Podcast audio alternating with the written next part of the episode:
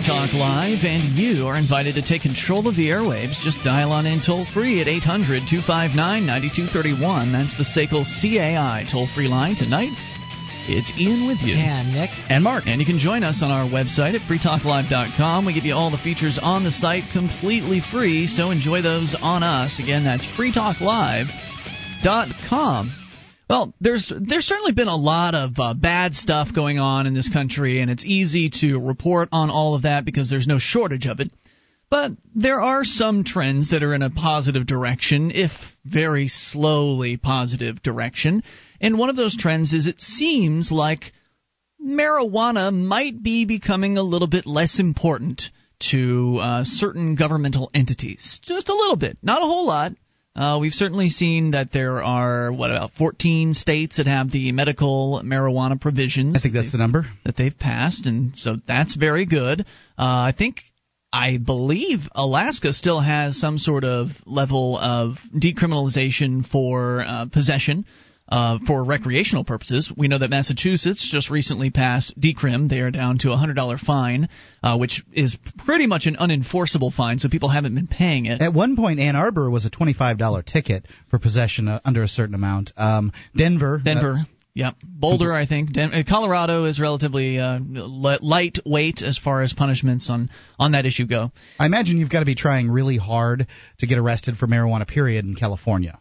That's true. And even uh, the federal gang has claimed that they're no longer going to be prosecuting in states in which the medical, uh, they're not going to be prosecuting medical marijuana providers unless they're allegedly breaking state law or something, something like that. Like that yeah. So they've they've backed down ever so slightly.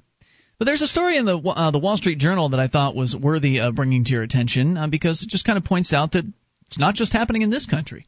In fact, we saw uh, earlier this year there was a story out of Mexico where they had legalized, or rather decriminalized, very, very small amounts of possession of various different narcotics, not just the uh, not just cannabis, but all kinds of stuff. So the story uh, from Mexico City, Wall Street Journal: In the 40 years since the U.S. President Richard Nixon Richard Nixon declared a war on drugs, the supply and use of drugs hasn't changed in any fundamental way. The only difference now is that there's a taxpayer bill of more than $1 trillion. A senior Mexican official, and I might actually uh, add to that the millions of Americans that have been put in jail cells, that's also a difference. But a senior Mexican official who spent more than two decades helping fight the government's war on drugs summed up recently what he's learned from his long career. He said, The war is not winnable. Just last week, Mexican Navy special forces swarmed a luxury apartment tower in central in a central city and gunned down Arturo Beltran Leyva, a drug trafficker whose organization helped smuggle several billion dollars worth of cocaine and marijuana into the United States in the past decade, according to the DEA. Within days of his death, Mexican officials were already trying to guess which of his lieutenants would take his place. Almost no one expected the death of uh, Le- Leyva, actually, is what it is. leva, to slow down the business of drug trafficking or the horrific drug-related violence in Mexico. Good. I'm glad that they aren't under the false, uh, you know, idea that in fact they do are something. doing something about the war on drugs by taking down one of these big guys. So why do they even bother? Just because it's fun to shoot people? I, you know, that's what they do. Uh, so they they didn't believe it would slow down the business that has claimed over 15,000 lives in the past three years in, in Mexico, the drug related, drug related violence down there. On Monday, hitmen gunned down several family members of a Mexican naval officer who'd been killed in the Beltran Leyva raid. Four people have been arrested in connection with the killing, though Mexican authorities say the hitmen are still at large. Growing numbers of Mexican and U.S. officials say, at least privately, that the biggest step in hurting the business operations of Mexican cartels would be to simply legalize their main product, marijuana. Along the world's most popular illegal drug, marijuana accounts for more than half of the revenues of the Mexican cartels. Economically, there's no argument or solution other than legalization, at least of marijuana, said the top Mexican official matter of factly. The official said that such a move would likely shift marijuana production entirely to places like California, where the drug can be grown more efficiently and closer to consumers. Mexico's objective should be to make the U.S. self sufficient in marijuana, he added with a grin. He's not alone in his views. Earlier this year, three former Latin America presidents, known for their free market and conservative credentials Ernesto Zedillo of Mexico, Cesar Gaviria of Colombia, and Fernando Henrique Cardoso of Brazil, said governments should seriously consider legalizing marijuana as an effective tool against the murderous drug gangs. So you've got some, you know, former Latin American presidents here that are coming out of the closet saying it's time to end this war on drugs. Uh, you've got a top Mexican drug enforcement official that is coming out privately. He's not being named, uh, but he's saying this needs to end. The biggest problem is that there are a lot of people in the law enforcement community who share these feelings, who share this understanding, who have been on the enforcement side of this war on drugs for so many years, and they've come to the conclusion that what they've done hasn't actually stopped drugs. In fact, uh, despite what the first paragraph of this story said, things are worse now than when the war on drugs started because we've got crack cocaine and meth. And it's arguable that both of those products would not have been uh, produced if there were never a, a war on drugs. So you could point out that things are worse now because of the war on drugs. you know drugs. I've I've heard this that argument before, and I it, it it's certainly true that um, they have come around while the war on drugs has been going on, but it's difficult to say whether the, the marketplace will definitely provide more efficient and uh, lower cost. Uh, you know, merchandise to people who want it. So these things are more efficient uh, you know means to get high in the ways that the, the, the people that use cocaine and and, uh, uh, and methamphetamines want to get high, and they're less costly. So it may very well be that these things might have come around anyway. I don't know. I'm pretty sure crack. My understanding, crack came out during the 1980s uh, cocaine crackdown that Sure they had. Sure. where there were shortages and things like that, and so there were certain pressures that were put on the uh, the illicit market that resulted in that coming out. That's my it's, understanding. It's true that that that did occur. It's just I don't know that it's that one can even make the assertion. I, I don't know that one can fairly make the assertion that they wouldn't have existed otherwise. And you weren't really making that. You're just saying that one could. One could. say say, say that, but I just don't think that one can. So you've got various different people coming out here saying it's time to legalize, at the very least, legalize marijuana. And uh, of course, well, if we had our druthers on this show, uh, we'd like to see it all uh, fully decriminalized. Not because, uh, n- not because so much that I want to see America to become become a drug haven, but in fact, um, I don't think that'll happen because I don't think that uh, the war on drugs has res- it hasn't really resulted in more people or fewer people doing drugs. It's resulted in about the same amount, just a lot more people going to jail, a lot more tax dollars being sent on the spent on uh, both the policing and the incarceration er, incarceration of these people. What I'm concerned with is the amount of violence that surrounds uh, drugs Yeah. and that violence's impact on my family.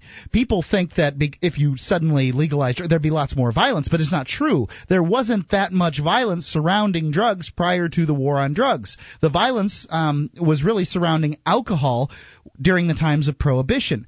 Prohibition causes violence, drugs don't. I mean, with the I suppose the exception of PCP, we all hear terrible stories of that uh, that particular drug. I I don't know anything about it, but uh, I, I'm willing to, uh, to to to deal with the the horrors of PCP uh, in order to get rid of the horrors of crack cocaine. I've seen cocaine. And people on PCP and they seem fine. I, I don't know anything about PCP. I I don't. I mean, I don't really know much about it either, but I've never. I, I, I'm surprised you've even seen people on it. I, I mean, I've been in the. I went to public school. okay, well, I've been in the counterculture for a while, and I, it, I've never come across it. I've I've come across plenty of people that uh, that like cocaine, but and other drugs, but never PCP. That they were doing it at school. Yeah. Well, they were high when they came. That's amazing. I've heard of it. Um, a, a friend got it. Supposedly believed that their marijuana was sprinkled with it, but I don't know. Isn't that? Hmm. Some people would say that the marijuana, those claims that marijuana has been dusted with stuff like PCP is ludicrous because it would only increase the price of the, the marijuana. Um, in this particular case, um, it was a baby. Somebody was babysitting at someone's house and found their stash, and then smoked their PCP. So there wasn't uh, a profit motive. Maybe that person wanted PCP dusted uh, marijuana. Excuse me, found their marijuana, and and maybe they wanted PCP dusted marijuana. There is that know. possibility. Yeah, I don't know. The toll free number here is 800 259 9231. But if it was it was a friend babysitting, you know how long ago it was for me. That's the SACL CAI toll free line. You can bring up whatever's on your mind. A little more about the uh, the Mexican officials and what they have to say about ending, at the very least, the war on pot. More coming up. This is Free Talk Live. Bring up whatever you want. Have you been thinking about starting a website? I'm going to tell you about a great offer from HostGator. HostGator is a worldwide leader for web hosting, and they make it easy to get your own .com domain name. You create your very own website with their free site builder tools and templates. Use the coupon code FTL. That's FTL is in Free Talk Live. And sign up at HostGator.com to receive your first month completely free. Whether you want a personal blog or a complete e-commerce business website, let the experts at HostGator.com host you. This is Free Talk Live. You can bring up anything. Just dial in toll free at 800 259 9231. That's the SACL CAI toll free line. 1 800 259 9231. Tonight, it's Ian with you. And Nick. And Mark. Join us online at freetalklive.com. We give you all the features free, so enjoy those on us, including our updates. You can go and get signed up, be kept in the loop whenever there's something you need to know about Free Talk Live. Go to updates.freetalklive.com. Get on the list free. Updates.freetalklive.com. HostGator is a worldwide leader for web hosting, and they make it easy to get your own .com domain name. You create your very own website with their free web, website builder tools and templates. Use the coupon, coupon code FTL, that's FTL is in Free Talk Live, and sign up at HostGator.com to receive your first month completely free. If you don't use the code FTL, you don't get the first month completely free. That's HostGator.com. All right, we're we're going to come back uh, if we get a chance to the drug war story. Let's go instead to your phone calls about what you want. We'll start things out with Tom in New Hampshire. You're on Free Talk Live. Hello, Tom. And you know what you call it when the voters uh, vote on whether to legalize marijuana or decriminalize marijuana? Uh, a vote? You call it a referendum. That's cute. But anyway, um, I was just thinking, you know, some people aren't having any luck getting dates. Like, let's say some guy, the ladies don't want to uh, don't want him because he's always in a bad mood. Well, duh. Why do they think he's always in a bad mood? But over time, this can lead to chronic depression and stuff like that. And I was thinking, here's something we can do as a society. How about every year we throw this humongous party and everybody's going to have a date except him, and we're going to show it off in his face, and we're going to do it on the night that marks the end of another year when he hasn't had any luck at all. And it's not like we're going to go overboard marking that occasion. We're just going to assemble on the city square, thousands and thousands of us, to, to mark that occasion with a technician synchronizing the chronometer via satellite against an atomic clock in Washington, D.C., so we can mark that occasion with all the mathematical precision of rocket scientists launching the space shuttle. And at that moment, all of us explode in a massive wave of celebration and start cuddling and kissing right in front of him. And, and he's the only one that's left out, of course. And then when he can't take it anymore and he says, Goodbye, cruel world, we can pretend we don't know what he's talking about. Huh? What did we do? You know? But uh, if you should happen to see somebody, uh, let's say uh, that's tough time to get a taxi, of course, because the taxis are real what busy are, that what is night. It? I'm sorry. I, I'm, I think it's great though. Maybe you're I'm talking about dense. New Year's Eve, of Yes, course. Yes, Yeah, you clearly you're clearly talking about New Year's Eve, but who's the guy that can't get a date? I mean, is that relevant to this at all, or are you just Uh, no, there- there's, I mean, there are some people who just aren't having any luck. Sure. right, right? And, and that, that that would be, you know, like a tough night for somebody in that situation. So, uh, you know, like one option is if you happen to see them on the bridge. Okay. French if they still have, bo- if you still have both feet on the sidewalk, of course you have the alibi that you're just enjoying the view at one o'clock in the morning of this frozen river way down there. But if they climbed over the the railing, then what you do is you call 911 and bring in some gun-toting goons in bulletproof vests to try to seize the guy and force him into a vehicle and bring him to a mental institution to get locked up and drugged because that's bound to br- brighten up his day and make him glad to be alive. now, right? now is this actually a story that really happened, or are you just making that up? Well, this does happen from time to time. I mean, uh, the the, the gun-toting goons, the bureaucrats, do seize these people and bring That's them to true. mental They that attempting to commit suicide is, uh, my understanding, in most places a crime, which I think is kind of silly. I, I figure uh, as long as you're going to do it and it's not a big mess for someone to clean up, no big deal. so what what they do though is I mean, not that you should do it. I'm not saying that you should commit suicide. There's a lot that's worth living for, even if you don't have a date. But but what I'm I'm getting at though Yeah. is some of them at that moment they follow the advice on the New Hampshire license plate, and so where so they jump rather than get taken. Even if they were going to check chicken out, they see the the the bureaucrats rushing in there, and so they follow the advice on the New Hampshire license plates where it says "Live free or die," and that pushes them over the edge. But there's something else you can do. You give them some advice, like "Have you tried the internet yet?" You know, if you as dating somebody like that, in, instead of calling in gun-toting goons in bulletproof vests to, to lock somebody up in a mental institution, you could send a hooker. Have you have you tried this? You know, if anybody happens to know any of the, the good dating websites out there, uh, you know, or a tramp, you know, talk to these people. How are you going to find, you know, help them find somebody. Thank you, Tom, you know? for the call tonight. I appreciate hearing from you. Is one of the reasons why prostitution should be made legal is because uh, you know lonely guys would have something to do with. I agree with him that uh, that it, it, it certainly does cause a certain level of depression and and anxiety and and and you know the it increases the level of mental illness. They've they, there's science behind that. Um, that in you fact, mean not having prostitutes around? Yeah, the, Oh, okay. that kind of pressure and that kind of pressure could be released uh, in you know in, in with with that service. What would happen to? Uh, I'm just. I was wondering what would happen to rapes if prostitution were legalized. I don't know. Do rapes go? Are Well- there fewer rapes in Nevada? The drive behind rape, i- i- in most cases, is not, Not sex. sexual. It's That's what they dominant. if you're say. talking about forcible rape, I- But there would the- also be prostitutes that would provide some sort of a rape service, like a, a rape simulation service. I don't know that that would actually satisfy The- the somebody. person. I don't know that it wouldn't. You may be right. I don't. I don't know You have to ask a rapist, I guess. I don't have any of them around, thankfully, that I know of. At least 800 259 9231. Let's talk to Bill in Kentucky. Bill, you're on Free Talk Live. Hello there. Hey guys, how are you all tonight? Sounds like Bill in his truck, actually. Hey, Bill, doing great. What's on your mind? Um, well, I just uh, made a recent trip to New Hampshire, and uh, I thought it was uh, important for the listening audience of Free Talk Live, those who are you know, certainly not in New Hampshire, and the ones that are still on the fence or uh, you know don't really have an opinion yet, to uh, hear some of the insight from my trip.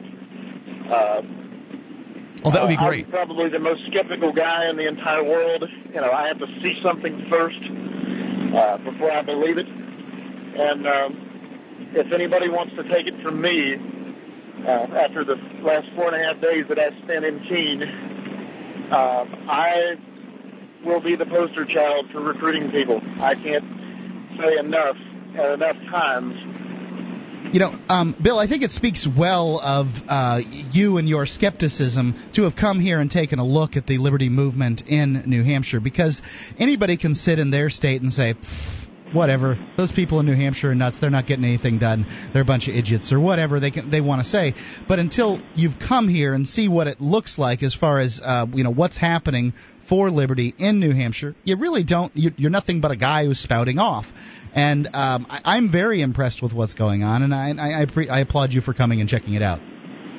Well, uh, you know, I'm a hard guy to impress too, and like what I saw in these last few days, you know, was way above what my expectations were for coming there, and you know, and deciding ultimately, am I going to go ahead and try to move to New Hampshire or not?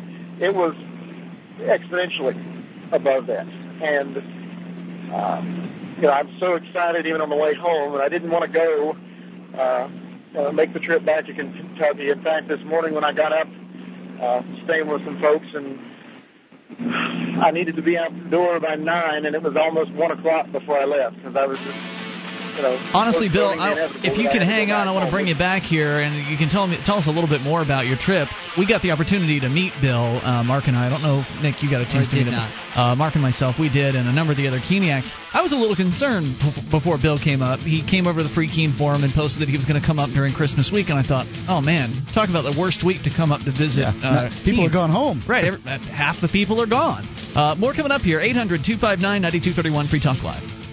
DVD, books, music, instruments, periodicals, computers, software, electronic, photo, cell phone, office product, home and garden, bed and bath, furniture, kitchen, pet supply, automotive, hardware, apparel, shoes, jewelry, grocery, healthcare, sports and outdoors, toys, games, used, and more. It's a department store at your fingertips. Amazon.freetalklive.com. Get all your shopping done, a great deal, delivery to your door, and a percentage of your purchase will go to Free Talk Live when you enter Amazon through Amazon.freetalklive.com.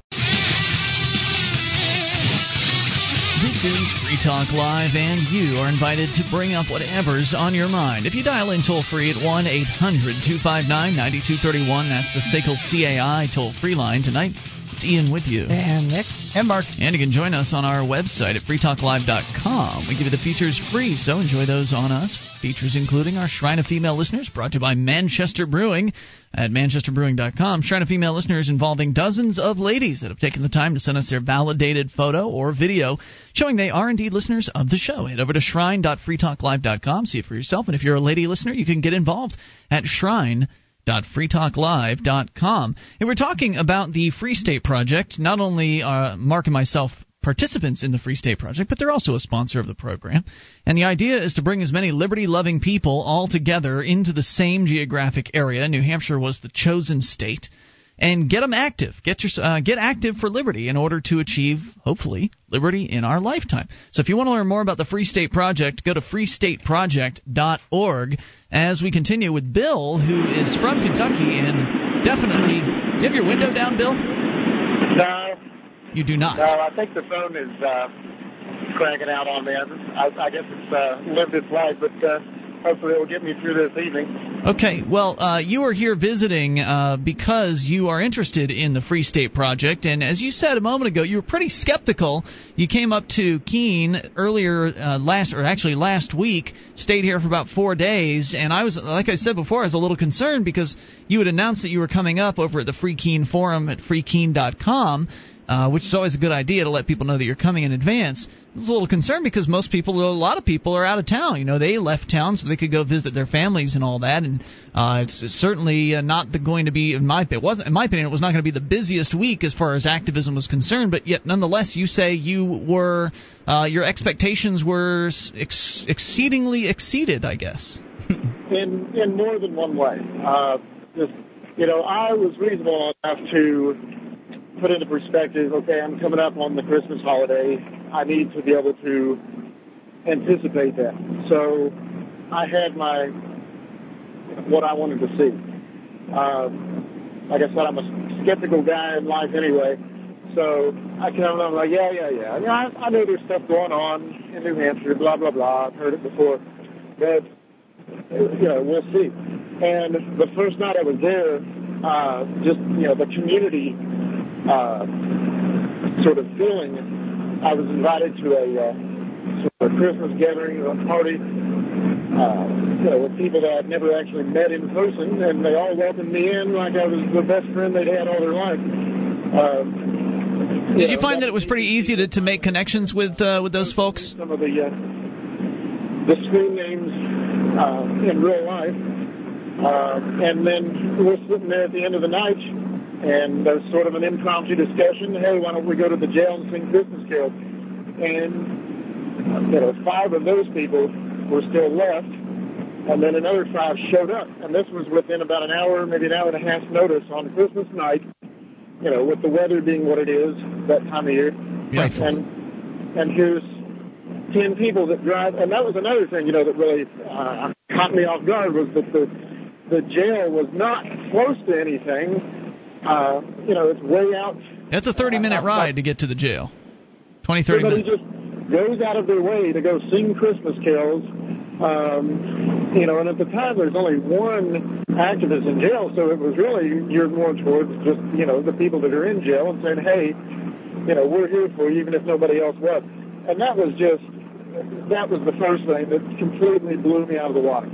And then it just got better from there um, as I was there. Uh, people, you know, often me around and show me stuff if I wanted to, you know, Yeah, it's, it is really a, a very friendly group of folks. We've got some issues, I think, with your phone connection here, Bill, but I appreciate hearing from you and look forward to seeing you back here uh, when you get up here again to New Hampshire. Thank you for the call tonight. Have a good night. Thank you, dude, and have a safe trip. 800 259 9231. That's the SACL CAI toll free line. And yeah, I mean, wow. I mean, coming up here to New Hampshire on Christmas week and having your expectations exceeded, meeting all kinds of wonderful people. Re- there really is a movement here. I was over at the Free State Project forum today, catching up on some uh, some old posts, and somebody had posted a thread about, "Are you guys for real? You know, wait, is is there really something happening up there? Yeah." Yeah, I you know I mean I I think pe- some people may believe that the Free State Project is funding this show so much that you and I are willing to create this fantasy as to uh you know liberty actually being worked towards here in New Hampshire to the uh, half a million people that we broadcast to a week.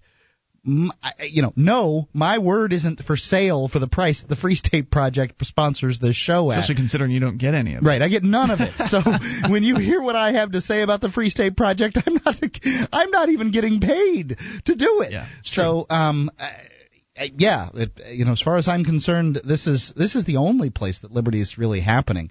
I think that there's some places where people are giving it a shot, and I I really do applaud them and hope all the best. But Yeah. You know, the idea of there being 50 different free states is kind of ludicrous. We've been trying that for a while, and uh, you know, it hasn't really been going anywhere. So if you haven't yet, uh, head on over to freestateproject.org. Learn more about this amazing movement of people that just keeps getting better as more people like Bill decide to pick up their lives and move here to New Hampshire. That just increases the amount of activism that can happen here. The more activism that's happening, the more videos that are going to go up on YouTube, the more audio you're going to hear, uh, the more stuff is going to go down, the larger the events that go down will become, uh, the more exciting as a result uh, that will happen. That excitement will bring more people to this movement. It's just a process that builds upon itself. It's going to keep getting bigger year after year. And uh, if you're not yet paying attention, there is a Free State Project website. They have a forum there on the front page of the Free State Project site, freestateproject.org. They have some some lists of things that are going on in New Hampshire. Uh, Freekeene, freekeene.com is my blog site. We've got several uh, people fr- from here in Keene that are, are blogging, and Keene is one of the many destinations here in New Hampshire uh, blogging about what's going on. So it's one thing to look at the videos and, and watch the Ridley Report at ridleyreport.com, and that's a great way to kind of get a window into the world of the activist movement here in New Hampshire. But it's a whole other experience to actually come out and meet the same people that you see in the videos.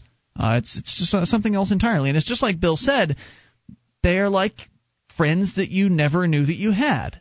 They are people who are there a lot of them are on the exact same wavelength as you. I mean, not they don't all have the exact same beliefs, but they generally believe that the government is way too big and needs to be drastically reduced, if not eliminated entirely.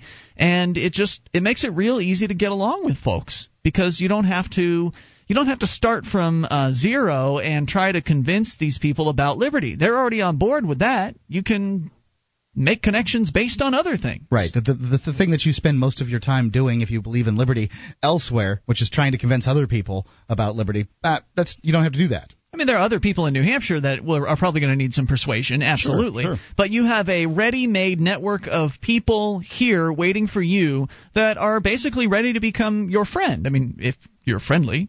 If you're a jerk and you you know you don't have any uh, social graces and you screw people over, you're going to find yourself ostracized pretty quick. But if you're an honorable person and you honor your word and you're a good person, you're going to have all kinds of people that would like to be your friend here. So you're not alone when you get here to New Hampshire. Even if you come up here alone, you're not alone as soon as you get to New Hampshire. The belief in liberty is a moral stance as opposed to other types of political uh, beliefs.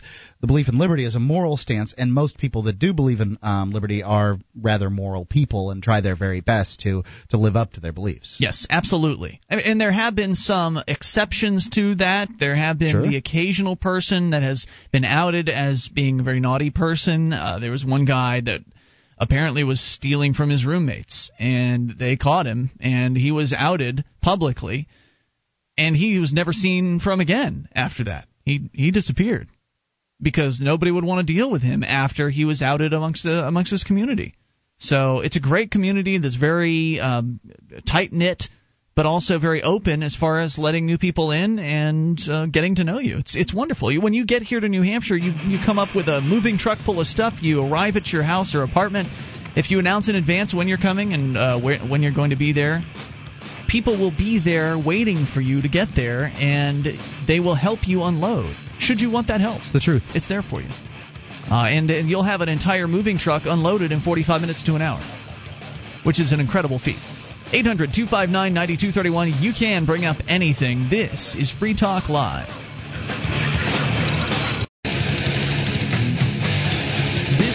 Free Talk Live, and you can bring up whatever you want by dialing in toll free at 800 259 9231. That's the SACL CAI toll free line.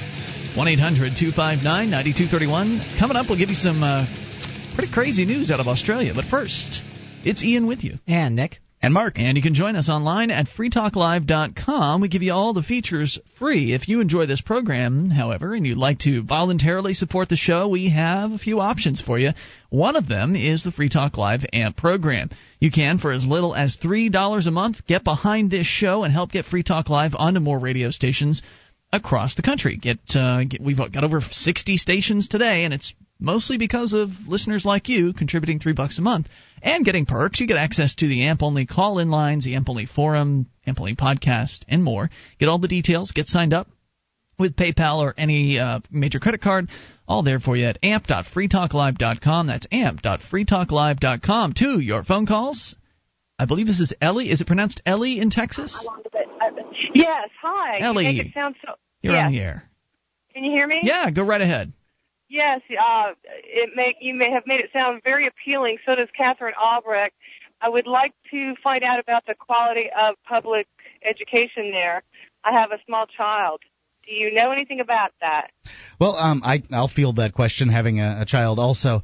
Um, Okay. New England is is you know is is very snooty when it comes to education. It's their it's the they consider it the most important thing, and so they spend a great deal on their uh, their public school education here. Now, I'm not a big fan of public school education, period, and uh, but if you're going to be sending a kid to public school, perhaps New England is the place that one would want to do that. Um, and I, you know, they have some of the best schools in the country up up here.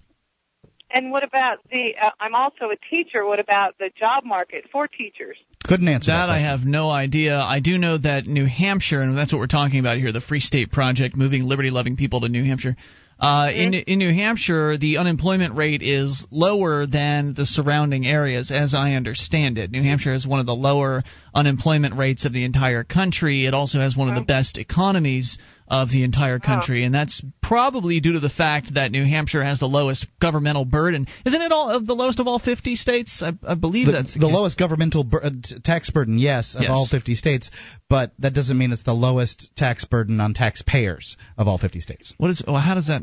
Well, work if you out? if your state attracts a great deal of tourists, like say Florida does, Uh-huh. their taxpayers pay a smaller amount per person there. New Hampshire doesn't Oh. have the same draw like Disney World and uh, Well, the New- Gulf of Mexico. New Hampshire does have the lowest governmental bureaucrat ratio, as I understand Yes. it. As far as people to government bureaucrats, uh, there if it are- wasn't for tourism, New Hampshire would uh, be the lowest tax burden. yeah. So I think that is So a, probably a big contributor to why the economy is so good. Well, that sounds great. You've answered uh, my question. What is the drawback? You just make it sound so good. I'm gonna. It's cold. There's there's ice on the ground right Oh, now. Right, right. Thanks so much. I'm gonna hang up and Hey, listen. yeah, Thanks. head on out to uh, freestateproject.org. When you have more questions, there's a forum there full of uh, nice people that are happy to answer all kinds of questions. The three biggest com- um, uh, uh, what sort Objections? of concerns, objections to uh, moving for the Free State Project are uh, the weather, um, family that you have wherever you have them, and uh, jobs. Those are the uh, you know Right. people want uh, you know they they want jobs and living arrangements handed to them on silver platters or something like that. But you know personally, It takes some effort to move across the country. I prefer the uh, the people that are willing to go find their own jobs and find their Absolutely. own uh, living arrangements because those are going to be this kind of self starters. And you know, she did, she wasn't one of those No, you no. know, people. She, You're just she- saying. just asking some questions. Um, but those are the kind of people that are going to be self starters that are going to be uh, you know active in the liberty movement. So Toll free number 800 259 9231. That is the SACL CAI toll free line. So, Nick, tell me a little bit about what's going on in Australia. Well, it looks like this is happening in one particular city in Australia. Victoria police get extra search powers, uh, and this is coming from smh.com.au, uh, Sydney Morning Herald. A crackdown on drunkenness and violence will continue in Victoria with new laws brought in today, including extra powers for police to strip search people for weapons. Police can also issue a $234, I assume it's Australian dollar, on the spot fines for people who refuse to leave pubs and clubs when asked. Does that mean you have to pay the cop? Um, that may be on I'm- the I spot don't know. Fine. Well, Makes it sound that way, but I don't know. I, I'm not sure, but it does say for anyone who refuses to leave pubs and clubs when asked. It doesn't say you have to be intoxicated or disorderly. it may mean that they just write it right there on the spot. I'd say that pretty much anywhere a cop can order you off the property and you've got to go, um, and if not, bad bad things are going to happen. So I don't know that that is particularly crazy, but this searching thing. Yeah, well, yeah, I'll, I'll get into it a little bit more here. The new laws come after the nationally coordinated Operation Unite police crackdown on alcohol-related violence across Australia and New Zealand last weekend. Apparently, they sync up these campaigns between Australia and New Zealand. That's great. which is odd. Two national governments working together. Yeah.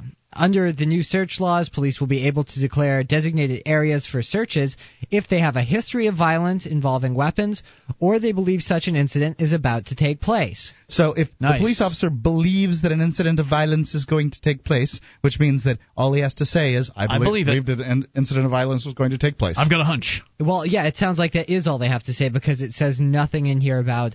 Uh, in the requirements of what the government has to do, it says nothing about getting a court order to designate a warrant. you know what zone. always concerns me about this is that these uh, that the bureaucrats uh, the, the more and more laws go sort of to their side but these police officers work for you and me and No, they don't. they work for the government. That's of the idea. Victoria. Oh, it's the idea. That's the idea, and um, you know, we the taxpayers pay their paychecks, and many police officers You go rogue. They, they do, um, in fact, uh, they, they they they do all kinds of illegal things. So it seems to me that if I have a hunch, I should be able to search this police officer for things that might be cause violence, and should be able to cite him or her for the same things. That would make you an equal to the cop. Right. I mean, and that's the idea is that these countries are, are of free people, and that these uh, that the, the, the these law enforcement officers are imbued with the, the power of all in order to to you know do their jobs. But hmm, it Difference between ideas and reality, right? yeah. I mean, the reality nice is idea. these are the slave masters. These are the Yeah. taskmasters. These are the ones with the whip. If you stand up to them, Or you taser. will get what somebody who you know stands up to a taskmaster gets. That's right. Now, apparently, the, the police will be able to stop and search a person without a warrant in the area, such as uh, train stations or city blocks. The areas will be des- It doesn't say how large these areas can be. The areas will be designated. That's for, up to the officer. Uh, well, it, it, there does. got a hunch. There is some.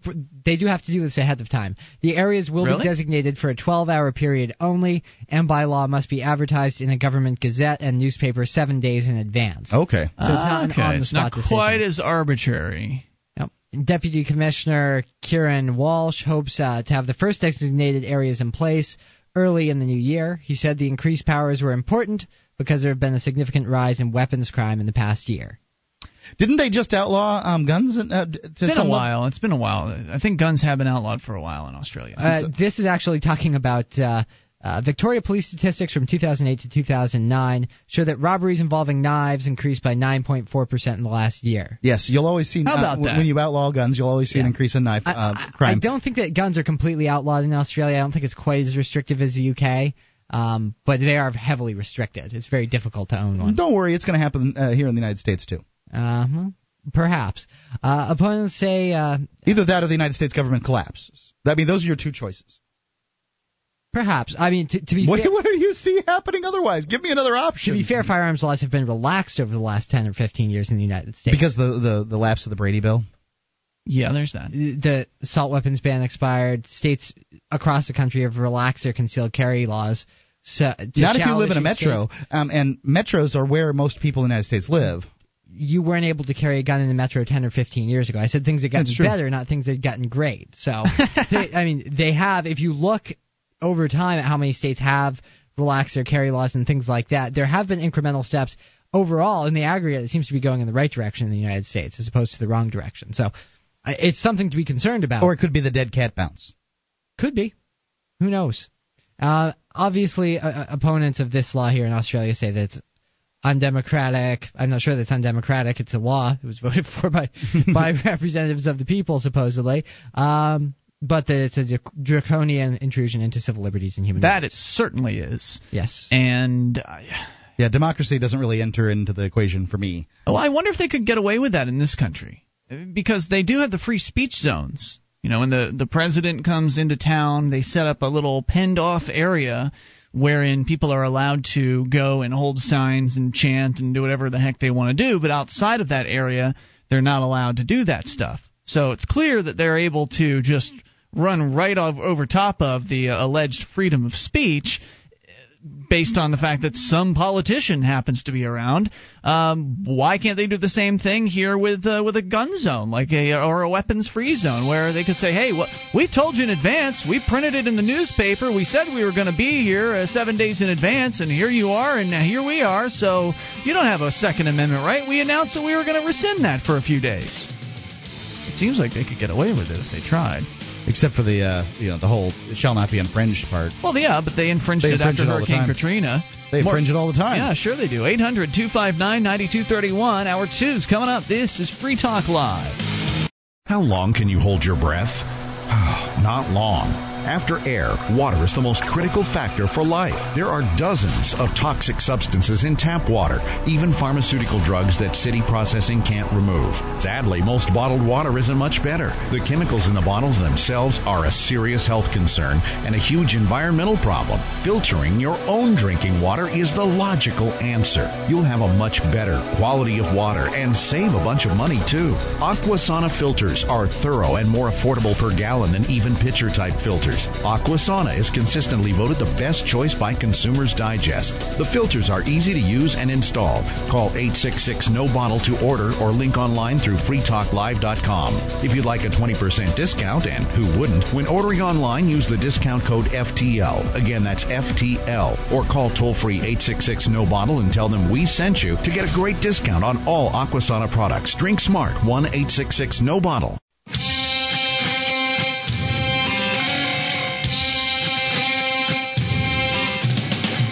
This is Free Talk Live, and you can take control of the airwaves by dialing in toll free at 800 259 9231. That's the SACL CAI toll free line. 1 800 259 9231 as we launch here into the second hour of the show. Tonight it's Ian with you. And Nick, And Mark. And you can join us on our website at freetalklive.com. We give you all the features on the site totally free, so enjoy those on us. Again, that's freetalklive.com. We're going to continue with another internationally based story. Website is good.is, good.is. To deal with young criminals, Northern Ireland has been experimenting with something they call the Youth Conference. Instead of sending kids who commit assault, theft, or motoring offenses to a prison, the government sends them to a meeting. There, the young troublemaker is asked to give an account of the offense, and the victim, who is usually present, is invited to ask questions and describe the effects of the crime. They then decide. Man, I think that that's great. So far, well, I haven't even finished this. I do. Well, I, I just, I, I do, f- I feel that our uh, judicial system, especially when it comes to young people, and young people commit the lion's share of the crimes in the United States. It's I'm true. not. Well, I'm not sure that that's necessarily fair. What do you mean? Are you talking about just violent offenses?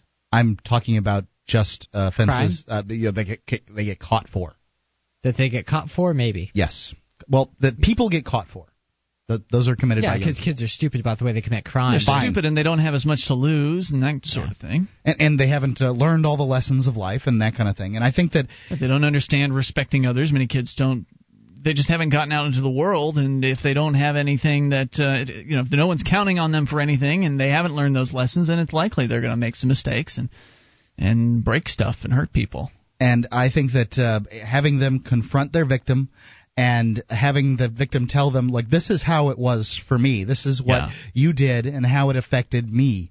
And I think that that I, ju- I just think it'll be so much more effective than a lot of the things that get done. Rather than just having a judge wag their finger at them and The judges don't care. yeah, They really don't. I mean, it's in and out and da da da. You know, some of them might care. they may care, but it, I, I'm sorry, they don't look like they care from up there. yeah, uh, it's you know having the victim stand there and say, "Look, this is what happened to me." Perhaps standing there with a black eye if it was an assault, Right. or uh, you know whatever. You have to, you know, that person has to stand there in front of other people because uh, you know the the human animal is a gregar- gregarious animal, and the the the the thing that they hate most is ostracism from other humans. If you stand in Social a animal, yeah. yeah, if uh, right, that's what gregarious sort of means, talkative and, and Yeah. interactive. Um, if they if they have to stand there in front of a whole bunch of other people, and that's what's in a courtroom, and they uh, you know confront their victim, and essentially uh, the assumption is they have to act um, you know in a contrite fashion. If they don't, the punishment's probably going to really stink after that. So I I think it's great. Well, there's more. G- Uh, Good. after they have again been been invited to ask questions and describe the effects of the crime. Uh, this again, the the victim is present, uh, invited to ask questions and describe the effects of the crime. They then decide together, with the help of a professional coordinator, one might call that an arbitrator, on a plan to make things right. This usually means doing unpaid restorative work and giving a face-to-face apology. You might think this lets wayward teens off easy if all they have to do is apologize and do a little manual labor. But a new report on the effectiveness of these youth conferences just came out, and the results are remarkable. According to the report, more than 5,500 meetings between victims and offenders have taken place in Northern Ireland since 2003. Fifty five hundred. That's correct. That's you know big enough for a, a sample. Yeah, and that's just in you know just this one country, Northern Ireland. Uh, some 38% of 10 to 17 year olds participating in the scheme in Northern Ireland in 2006 reoffended within a year, compared to 71% of those given custodial terms. So it's seventy one versus what? 38. Wow. So it's That's almost significant. yeah, almost double. Uh, the percentage of those reoffending where restorative justice was used instead of prosecution was 28. So the percentage of those reoffending in this system, this new system of restitution, they call it restorative justice, uh, instead of a prosecution was 28%.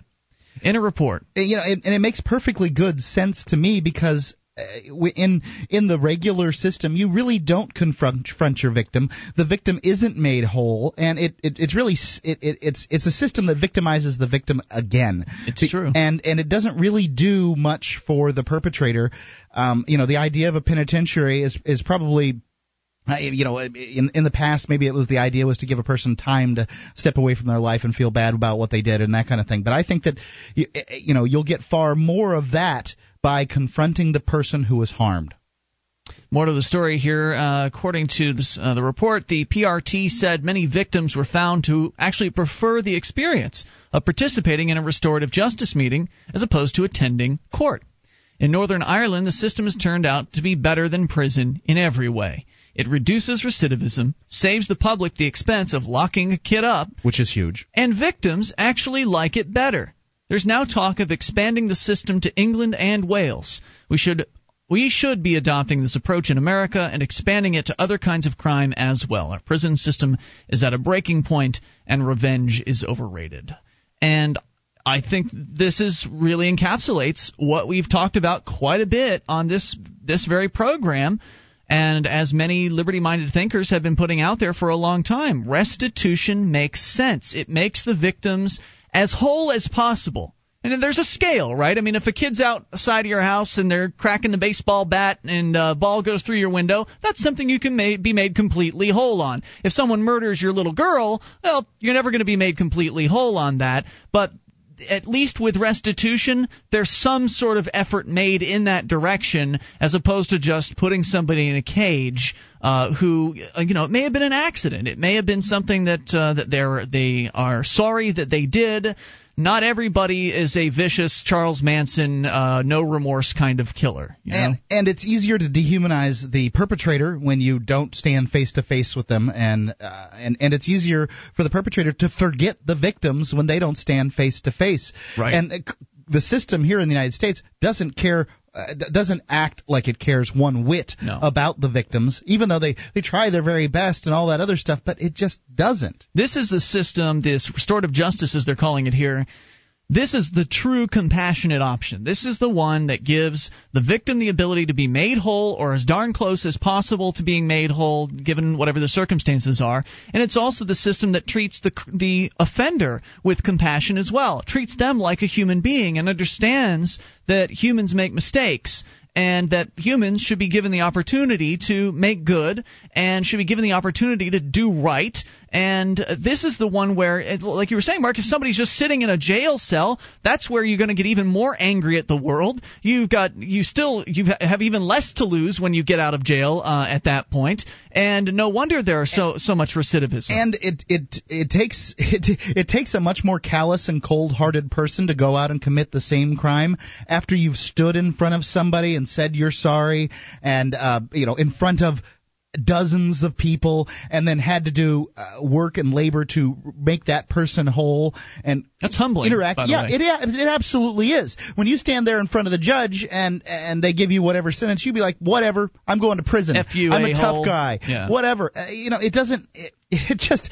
it's it's a completely different dynamic it just makes me wonder. What I would really like to hear about are some personal stories. I mean, we've got statistics here: 38% uh, 10 to 17 year olds reoffended within a year compared to 71% given uh, jail terms. I mean, the statistics are great, but I'd love to hear some uh, some personal stories about, and I can imagine what it might be like for some people, where it, because it's a humbling experience to have to to hear about what the damage was that you caused, and to actually go and spend your time and effort and maybe your money making your victim whole again. Maybe there are some great stories out there about the person who did the victimizing actually coming to a level of understanding with their victim, and maybe even um, making up and I would love to hear about somebody becoming great friends with the person that the, that they that they ended up victimizing. I mean, I can imagine that of all the cases out there, something like that would be possible. That's something that can happen, I think, in a restorative justice system where you get to connect with your victim on some level of uh, you know some human level as opposed to being completely separated from them going into a court staying separated from them and and sitting in a jail cell uh, for however many days I mean, having that human contact and knowing that what you, knowing how you harmed another person, I think can make a difference.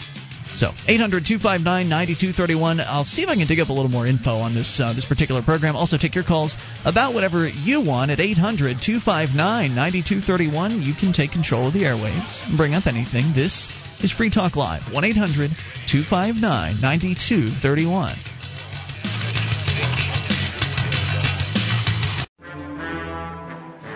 Notorious space pirate Phoebus Krumm had retired to a frontier world, only to see it destroyed by raiders. Now, Krumm is given a new ship, a new crew, and a dangerous new mission. Infiltrate deep within enemy territory and destroy a deadly dreadnought that threatens the balance of galactic power. Follow the illustrated adventures of L. Neil Smith's Phoebus Krumm online now at bigheadpress.com slash pk.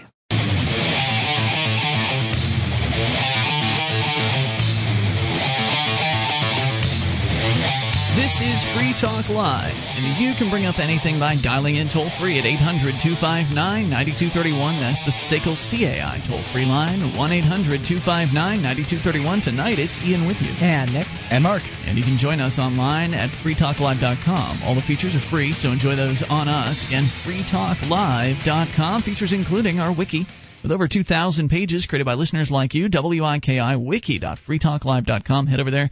Get interactive. It's completely free. It's wiki.freetalklive.com. Now, if you're looking to hook yourself up with some gold and silver, you can do it over at gold.freetalklive.com.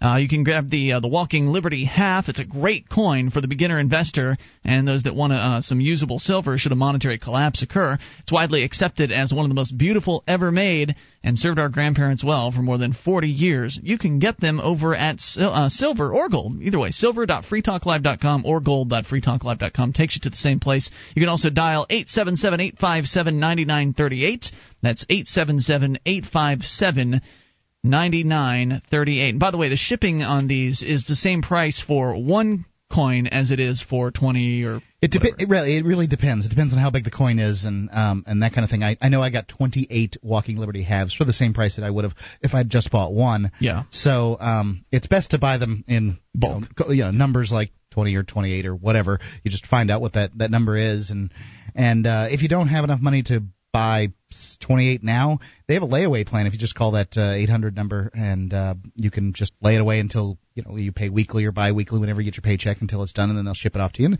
then you do it again. It's a great little investment program. It's gold.freetalklive.com as we continue with your phone calls. Gene, the Christian anarchist. Uh, are you in Texas still, Gene?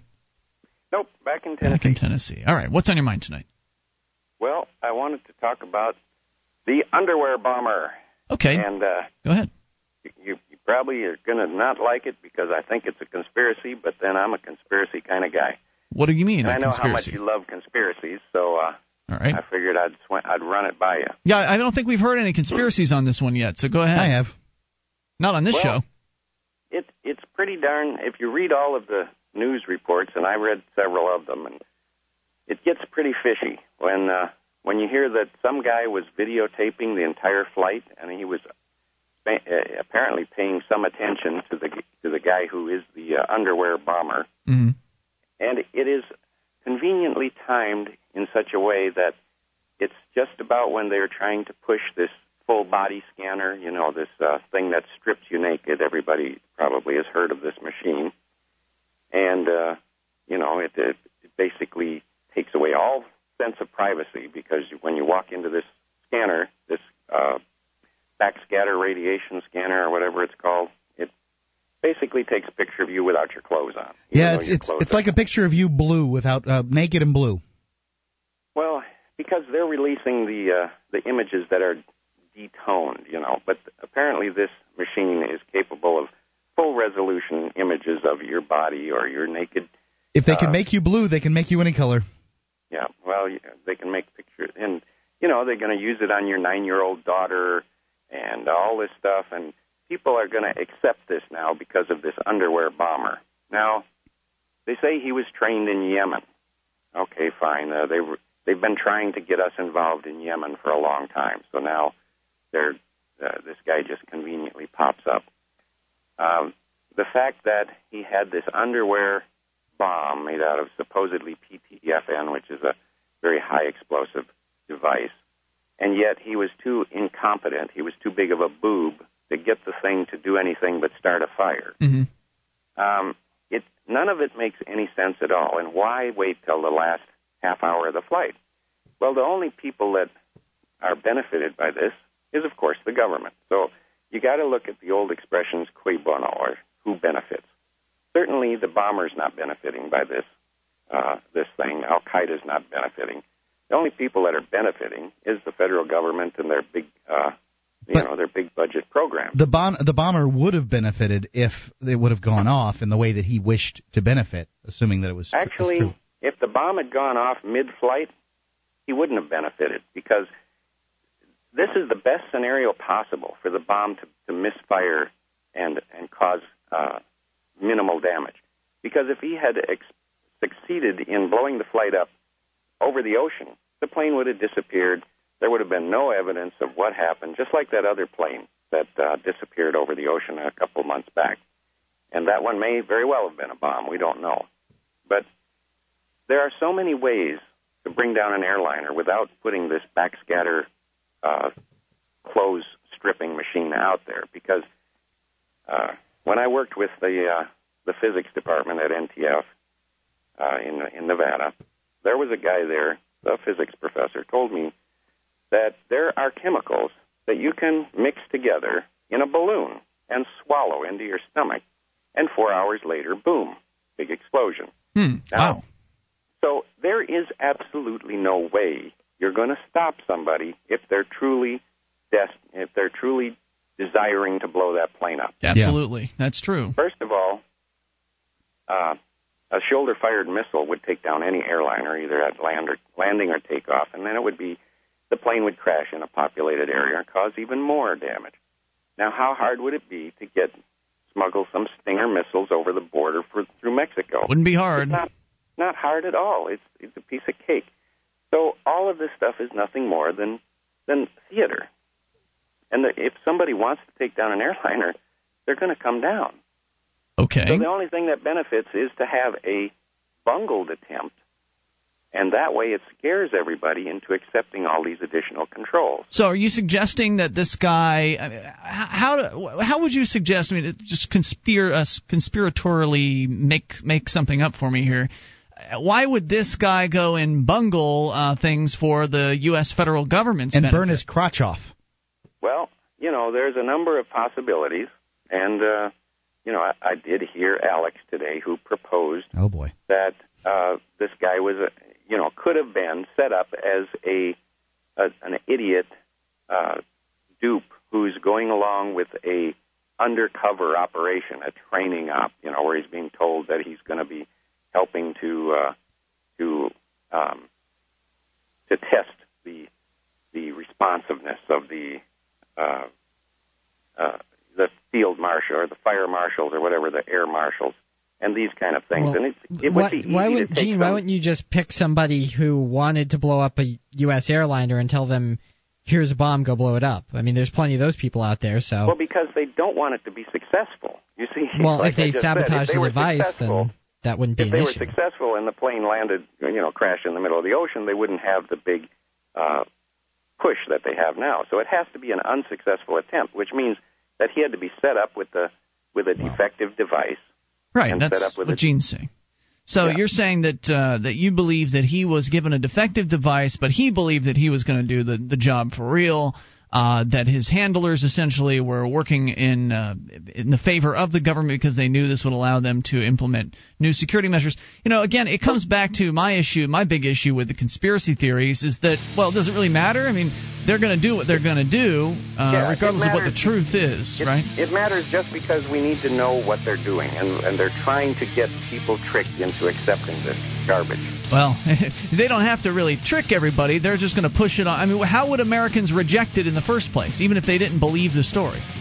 through rioting. Yeah, well, you know. that's going to happen sometime soon Yeah, in this country. they could have not bothered with the, the bomb then. Thanks, Gene. More coming up. It's Free Talk Live.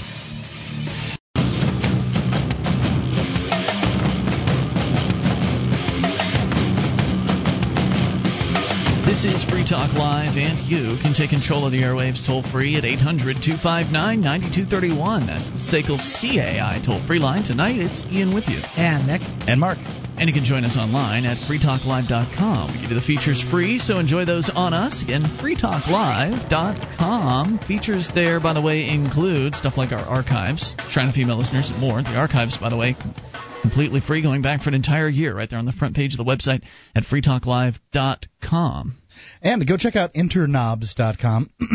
They've uh, been a sponsor of the show for quite some time. I got my knobs uh, and and accessories from interknobs.com and husbands, you can save a lot of money by going there. You can go check the big box stores, get the find the ones that your your wife wants, but don't buy until you go to interknobs.com. There's a, uh, a coupon code for FTL. You can save a, a, quite a quite a percentage there. It's a 11%, and it's uh, interknobs.com. I N T E R K N O B S. interknobs.com. All right, so we continue here. Uh, you can dial in about anything. We just got off the phone with Gene, the Christian anarchist, and he was suggesting that uh, a conspiracy theory of what happened with this underwear bomber guy. He believes that he may have been a government plant, well, an unwitting government plant, somebody who was uh, working for the government without knowing they were working uh, for the government, and that uh, he went and tried to set this bomb off, and the government people knew that it wasn't a you know bomb that was going to actually explode. They knew it was going to fail,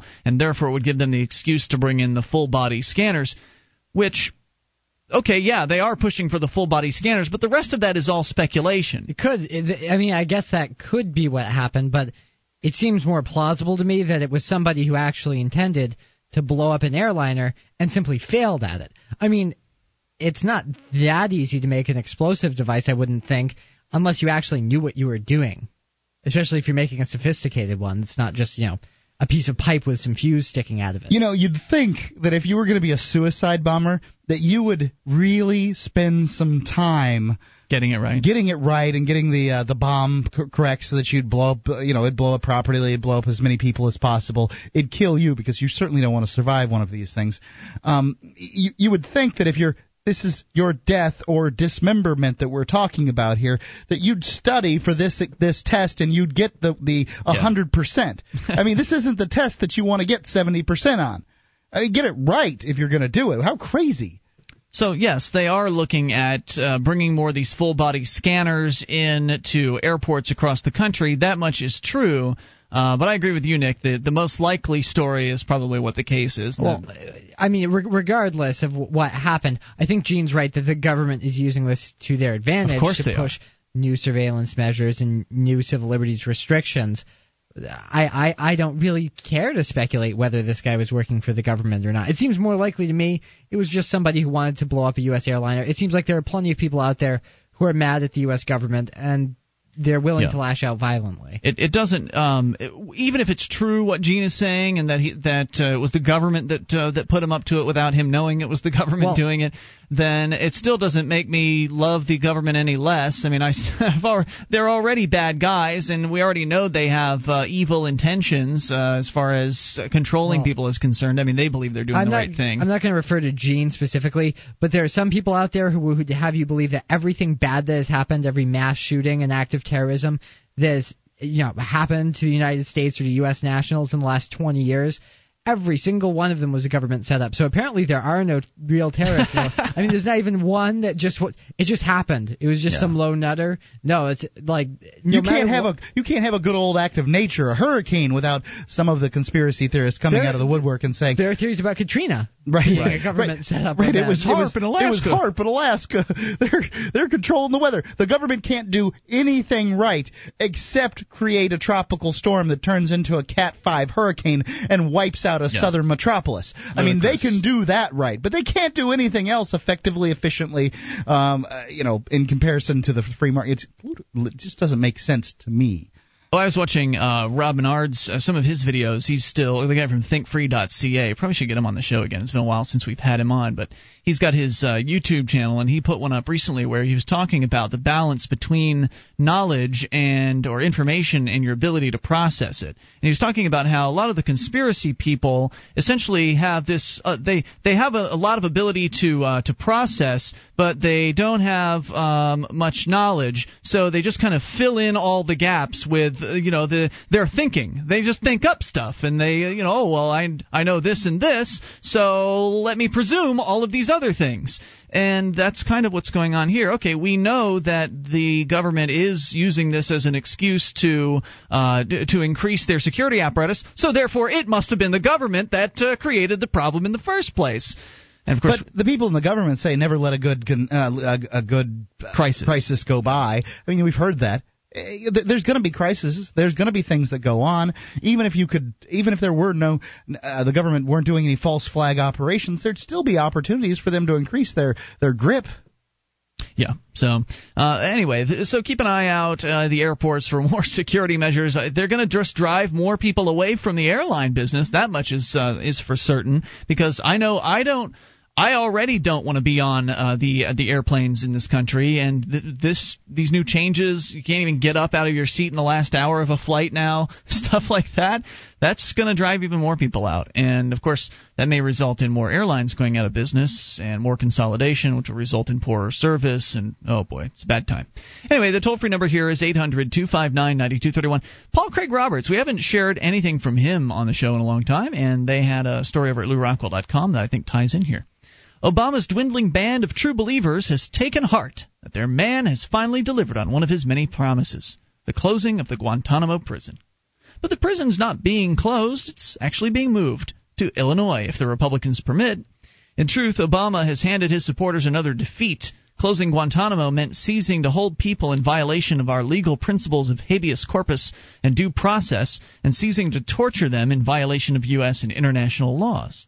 All Obama would be doing would be moving 100 people against whom the U.S. government is unable to bring a case from the prison in Guantanamo to a prison in Thompson, Illinois. Are the residents of Thompson de- uh, despondent that the U.S. government has chosen their town as the site on which to continue its blatant violation of U.S. legal principles? Probably not. No, in fact, the residents are happy. It means jobs. The hapless prisoners had a better chance of obtaining a release from Guantanamo. Now the prisoners are up against two U.S. senators, U.S. representative, a mayor, and a state governor who have a vested interest in the prisoners' permanent detention in order to protect the new prison jobs in the hamlet devastated by unemployment. Neither the public nor the media have ever shown. Many of these uh, these sort of backwoodsy towns, that's their only source of revenue. The jail, the the prisons, the state prisons, Yeah. is because they they tend to put state prisons in uh, more depressed areas in the state, and that's what you know they get the uh, you know, these these folks to work there, and and that's that's it for jobs. Yeah, good luck taking the taking away these prisoners after the the union gets started up, right? The corrections officers union. Yeah, of course they have one. Neither the public nor the media have ever shown any interest in how the detainees came to be incarcerated. Most of the detainees were unprotected people who were captured by Afghan warlords and sold to the Americans as terrorists in order to collect a preferred bounty. It was enough for the public and the media that the defense secretary at the time, Donald Rumsfeld, simply declared the Guantanamo detainees to be the 780 most dangerous people on Earth. The vast majority have been released after years of abuse. The 100 who are slated to be removed to Illinois have apparently been so badly abused that the U.S. government is afraid to release them because of the testimony the prisoners might give to human rights organizations and foreign media about their mistreatment. Now, the British allies are showing more moral conscience than Americans are able to muster. Former PM Tony Blair, who provided cover for Bush's illegal invasion of Iraq, is being damned for his crimes by UK officialdom, testifying before the Chilcot inquiry. The London Times on December 14th summed up the case against Blair in a headline Intoxicated by power, Blair tricked us into war. Two days after the British First Post declared, War crime case against Tony Blair now rock solid. In an unguarded moment, Blair let it slip that he favored a conspiracy for war regardless of the validity of the excuse, weapons of mass destruction, used to justify the invasion. The movement to bring Blair to trial as a war criminal is gathering steam. There's more coming up here at 800 259 9231. The question or the story here from Paul Craig Roberts Have Americans traded freedom for security? You betcha. It's Free Talk Live.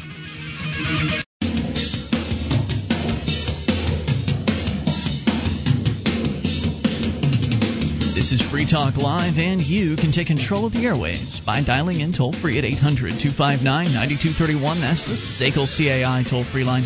1 800 259 9231. Tonight it's Ian with you. And Nick. And Mark. Join us on our website at freetalklive.com. We've got a lot of features. We give them all away. Similar to Nick and his website at freemindsmedia.com. Is it .dot .com? Sure. Dot .com. That that'll work. Okay, great. Uh, you guys have been working on getting your website back up and running. You had some major issues that you'd ran into there for a few weeks, but it's back, right? I mean, it's not up to 100%, but it is back. It's back, and you can get the archives of the radio show and the TV show over there. freemindsmedia.com you can get uh, free minds tv free minds radio free and uh, you can subscribe to the podcast for the uh, you guys podcast the audio for the tv Uh, we thing? do we do that as well. The the TV show is also um, a podcast on iTunes, so you can sign up and listen to it over there.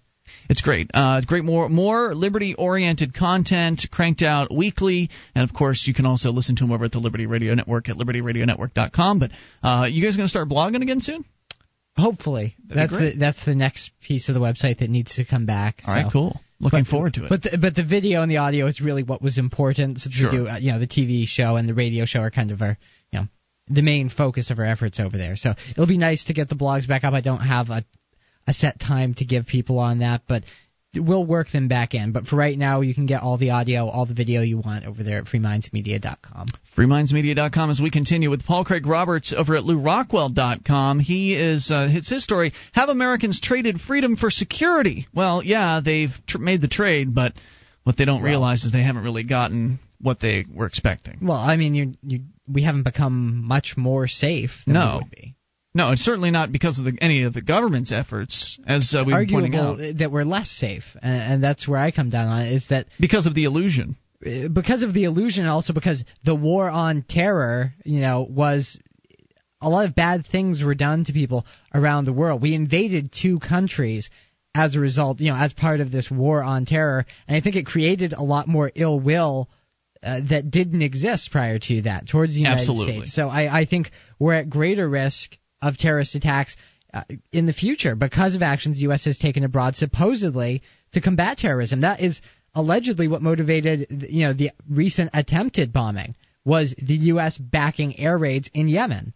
We haven't invaded Yemen, but we were meddling there and we were helping to coordinate air raids where people were dying. People die, and that angers people. And when you kill everybody's family, or you kill someone's family, they uh, don't really have anything else to lose. So why not Right. go blow themselves up? and they know that they can't do anything about their government getting their government destabilized um, in their country to get rid of those people until they get rid of the United States, who's backing them up with Yeah, the well the most powerful military in history and the world reserve currency. So uh, Paul Craig Roberts continues talking about how it looks like they're they may actually be bringing Tony Blair up on war crimes uh, charges. Over I'll believe it when I see it, but I don't think that it's going to uh, result in anything particularly good. No. I mean, what's going to happen? What? Tell me what good is going to happen if Tony Blair goes to uh, prison for war crimes? Uh, It's not going to bring anybody having- else back to life. No, and and I don't think it's going to stop. It's not going to stop politicians from lying to get us into wars. I don't think, but you know, Nonetheless, uh, he points out that the, some of the news media is saying the first post, uh, Neil Clark reporting, there's widespread contempt for Blair, who's made millions his reward for the, uh, from the Bush regime, while Iraqis die in their hundreds of thousands due to the havoc unleashed by the illegal invasion, and who, with breathtaking arrogance, seems to regard himself as above the rules of international law. Clark notes that the West's practice of shipping Serbian and African leaders off to the War Crimes Tribunal while exempting itself is wearing thin. In the U.S., of course, there's no such attempt to hold account Bush, Cheney, Condi Rice, Rumsfeld, Wolfowitz, and the large number of war criminals that comprise the Bush regime. Indeed, Obama. what did Condi Rice do? She didn't get us into the war, did she? She she took over for uh, um, uh, Colin Powell. I mean, she she may have made some uh, you know some apologetic statements uh, in the sense that she was explaining why we went to war, but I don't think that she I uh, you know she didn't get us there. She's just another gang member. Anyway, indeed, Obama, whom Republicans love to hate, has gone out of his way to protect the Bush cohort from being held accountable. Here in great moral America, we only hold accountable celebrities and politicians for their sexual indiscretions. Tiger Woods is paying a bigger price for his girlfriends than Bush or Cheney will ever pay for the deaths and ruined lives of millions of people. The- And I think that's a pretty uh, sad and accurate statement. Yeah, it's true. Tiger Woods got front page headlines for a what a week or two solid, basically. I mean, he's still a it's a, still a big news story. but it it was a top news story for Yeah. the longest time. Yet these politicians murder people on a regular basis, and it's just oh, that's just business as usual. That's what they do, and people expect it. So uh, he points out that the consulting company Accenture PLC, which based its marketing program on Tiger Woods, has removed Woods from its website. Gillette announced the company's dropping Woods from its print and broadcast ads. AT&T says it is reevalu- reevaluating the company's relationship with Woods. Apparently, Americans regard sexual infidelity as far more serious than invading countries on the basis of false charges and deception, invasions that have caused the deaths and displacement of millions of innocent people. Remember, the House impeached President Clinton not for his war crimes in Serbia, but for lying about his affair with Monica Lewinsky. And I think that's really kind of a statement of how warped Americans are as far as eh, when you're growing up uh, as a young person in America, whoa, well, you can't see sex on television, Yeah. kids. Sex bad, war good. But Yeah, yeah, killing- people killing's getting their okay. brains blown out and bombs and all kinds of stuff. Well, that's all just fine. That's your average uh, evening program content. Yeah, you know, it, it- Americans. I, I don't know why it is, but they they really do get bent out of shape about seeing the people with the pockets and the people with the pokers doing things uh, with each other. And it just doesn't. I don't know why is it, but they do. Oh, it, pockets and pokers. It took me a moment to get that. That You're slow. It's innuendo. Okay, so Americans are more upset by Tiger Woods' sexual affairs than they are by Bush and, uh, Bush and Obama's administration's destruction of U.S. civil liberty. Americans don't seem to mind that their government for the last eight years has resorted to the detention practices of a thousand years ago, which is to simply grab a person and throw him into a dungeon forever without bringing charges and obtaining a conviction. That's what they're doing to the guys in and they Guantanamo. don't care. They will defend it tooth and nail. They wear T-shirts about it. Club Gitmo. Right. According to polls, Disgusting. Americans support torture, a violation of both U.S. and international law, and Americans don't mind that the government violates the Foreign Intelligence Surveillance Act and spies on them without obtaining warrants from a court. Apparently, the brave citizens of the sole remaining superpower are so afraid of terrorists that they are content to give up liberty for safety, an impossible feat. With stunning insouciance, Americans have given up the rule of law that protected their liberty. The silence of law schools and bar associations indicates that the age of liberty is past. In short, the American people support tyranny. And that's where they're headed. You know, um, there was a something happened in uh, the Roman Republic. You know, with Julius Caesar, the crossing of the Rubicon, whatever. Um, you know, different people will mark different different moments in in time, but you know, something happened that caused the Roman Republic to move towards a an emperordom. They lost their republic. Uh, you know, not that it was the greatest government in the world, well, maybe in the world at that time, but you know, not that it was the the greatest ever. But you know, one wonders what's going to happen here. Uh, there, there's going to be the fall of the American Republic is nigh. I don't know how close it is, but it's going to happen. Well, Every when will republic you know? Has, Uh, how will you know? Couldn't you also say it has already fallen? Yeah, I, I would make the argument that it's defunct. I mean, if you're talking about a constitutional republic, it doesn't operate that way. Doesn't It operate under its constitution any longer? No, so I, I would make the argument that it is defunct and it has been for about a hundred years. You can always make your argument about wh- you know where you draw that line when that happened. Some people go back even further than that, and they go back all the way to the Civil War. Yeah. But I would make most most people would agree. You know, it, it, most people would agree that it is in fact a fallen republic at this point. Would agree by about 1913, somewhere around there. The IRS and the Federal Reserve. IRS and the Federal Reserve. I would say that if you want to draw a line there, that's fine. They're both good ones. Yeah. That one, uh, that that line in 1913, and the I think the Civil War's a pretty good one too. I mean, if, if it was a republic, you know, this uh, this uh, concept of bringing the different st- federalist kind of concept of bringing states together and uh, having independent states joining together into a union, Right. and then preventing them from leaving. Well, that's kind of a big that's- change. That's, kind of where the uh, a change occurred, where the government was no longer insta- No, the idea was no longer that the government existed to serve the people. It was rather that you know the people had to stick around and participate in as citizens of the United States, whether they wanted to or thought it was in their best interest or not, because. The United States was greater than the good of people in southern states. Not, Right. I'm not arguing that so where we are now is just the uh, the inevitable consequences of that particular mindset, that Right. change. So I would I would say I agree with Nick. It's, there is no republic in this country. I, I don't know that it ever existed. Um, Who you know, knows? Gardner Yeah. Gardner made a really great uh, argument for Shays Rebellion and the Whiskey Rebellion the other night. I don't know. Um, I- It was never perfect, that's for sure. But I, I, I think at some point along uh, along the way, it just stopped functioning the way it was ever intended to. Not functioning anywhere close to that. The toll free number is 800 259 9231. Hour three's coming up. Enough time for your calls about whatever you want. Take control of the airwaves. This is Free Talk Live, 800 259 9231. This Your Family Today tip is brought to you by Nestle Toll House Refrigerated Cookie Dough. There are a million reasons to bake with Toll House. Find yours at verybestbaking.com. Whether it's sweet potatoes on Thanksgiving or burgers on the 4th of July, kids associate certain foods with certain occasions.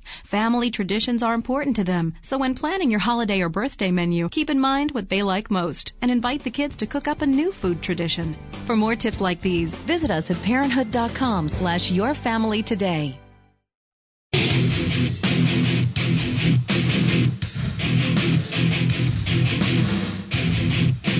This is Free Talk Live. We're launching into the third hour of the program, and you, as always, can bring up whatever you want. Dial in toll free at 800 259 9231. That's the SACL CAI toll free line. And tonight it's Ian with you. Yeah, Nick. and Mark. You can join us online at freetalklive.com. We give you the features free, so enjoy those on us. Again, freetalklive.com. Right into your phone calls, we go to Dave, listening in Montana. You're on Free Talk Live. Hey, Dave. Howdy.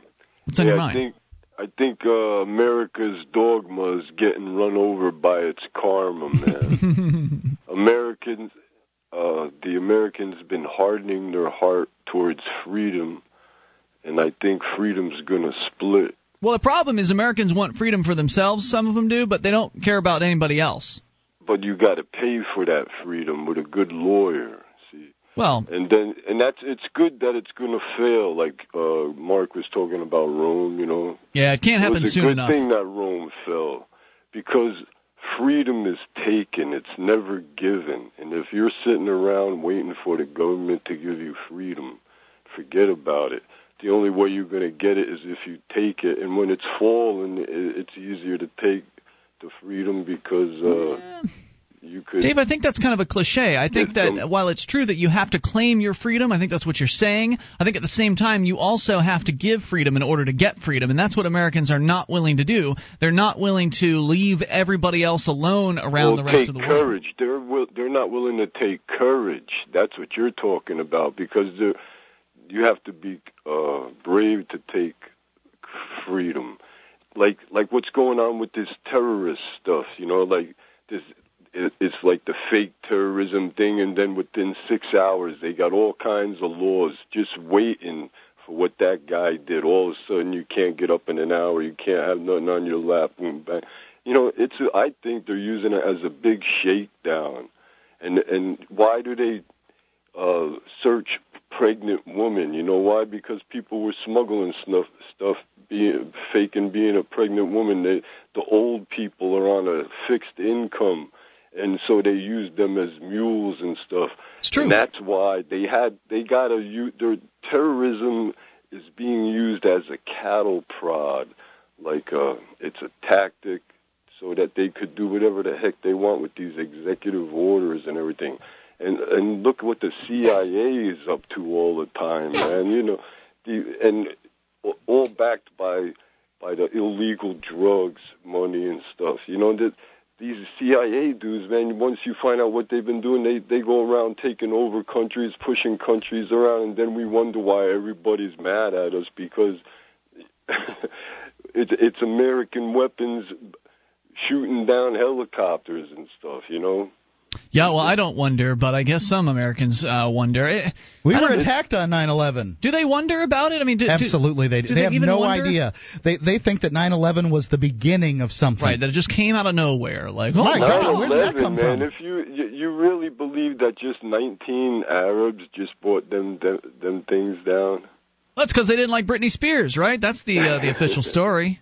They don't like Pep, uh, Pepsi and McDonald's, and that's why they uh, they blew up the, the, the, at- twin the- towers. The, the whole Muslim thing is being used for a cover.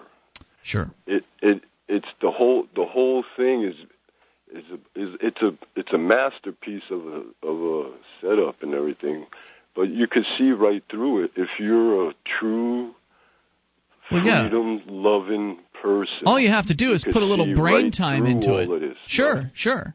Dave, any other thoughts for us tonight? Everything is a conspiracy, you know, because if you get two people together to think up of something and they act upon it, that they're conspiring, conspiracying. do Conspiring? You know what I'm saying? Something we like know what you're saying, Dave. About Thank it. you as always for the call. Always appreciate hearing from you at 800-259-9231. But he's right uh, that if if Americans or anybody were to just simply look at the situation that we're in here and just think about it for a little bit, they'd figure it out. Same thing with the war on drugs that we were talking about in the beginning of the program. If people are just actually think about the war on drugs, then uh, they would start to come to conclusions that would hopefully lead them to understanding that the whole thing is a sham and that it's you know it's doomed to failure from the start. You can't stop this. You can't stop people from uh, from buying and selling drugs, no matter how much you uh, you prohibit it, no matter how draconian the penalties uh, become. No matter how many enforcers you hire, it can't be stopped. In the same way, you can't stop people from coming across the border. Uh, no matter how many border patrol members there are, no matter how many fences build you build, no matter how many cameras you put up. And if you're going to keep blowing people up around the world, there's no way you're going to be able to stop the inevitable blowback that's going to come out of that. You know, and uh, certainly there's the, the, the, the first level of violence, which is blowing people up, but there's the second level, which is just a threat. Um, and, and that's what happened on 9-11 is these Saudi Arabians, they wanted their uh, Sharia law or whatever more thoroughly implemented or their version of it or whatever uh, implemented in Saudi Arabia. And uh, you know, Osama bin Laden, who is part of the royal family over there in Saudi Arabia, he wants to be king. His brother Hassan was the crown prince. He wanted to be, um, you know, he was obviously going to be in charge. So Osama bin Laden wanted that power, and he got a few people behind him who, you know, to sort of, uh, you know, fight his little holy war. But he knew that he had to get the Americans, which is the true military might, behind the the the, the king there, the you know the republic that's supporting a king, which is the craziest thing I've ever heard of. They had to get them out of the country in order to be able to fight this holy war in the first place. So uh, you know it, it it's it's clear and obvious if you choose to look at it but uh, you know Americans would love you know they just love to say well they're trying they hate our freedom they, they're a bunch of crazy. Cowheads. They're a bunch of crazy religious nuts. Their religion is a religion of Satan. You know, they don't want to Yeah. look at you know the fact that these some of these people might actually be just like them and theirs. Right. Well, it's a lot easier to just hate. It's it's easier have to, to think. dehumanize. That's how wars are fought. Right. You, if you just hate somebody, you don't have to think about it. You can just you, you want, yeah. I mean, uh, you don't want to think about the people that you're killing as people. That causes Right, they're monsters. problems. Yeah, well, they're they're subhumans uh, Yeah. for whatever reason, whether it's the color of their skin or the god that they worship or don't Yep. worship, as it was with the communists, or their political ideology. I mean, you can find some way to dehumanize people. Right, and it's it's it's an active. You have to choose not to dehumanize people. It would be very easy for me to sit here and, in my mind, dehumanize the people that want to, that support the wars that we're currently fighting in Iraq, Afghanistan, Somalia, wherever um, we've got troops in the 131 nations. Those people, it'd be easy for me to dehumanize those people as mindless myrmidons that do whatever the government tells them to do, that mindlessly worship the flag, that don't think about anything, and they're raising other mindless myrmidons. But It you don't wanna kill them. Right. It would be easy to do that. I choose not to because, in fact, I was one once, and it was easy. Yeah. It was easy for me to think that way. And uh, you know, you got to step back. You got to use critical thinking skills. And you've got to question these men in power that are, you know, choosing to send off American citizens to fight and die, uh, to to to, to uh, extract the taxes to fight these wars by, you know, threats and violence and putting people in jail people that don't necessarily support them. That's wrong. That's not freedom. And and it's it's it is easy to call names, and it is easy to think of them as uh, mindless myrmidons. That basic, basically means followers, unquestioning followers, right? Yeah. Uh, but it- mercenary, uh, you know, mercenary automaton somewhere in there. it, it is easy to do that, and it's much more difficult to actually remember that these are human beings.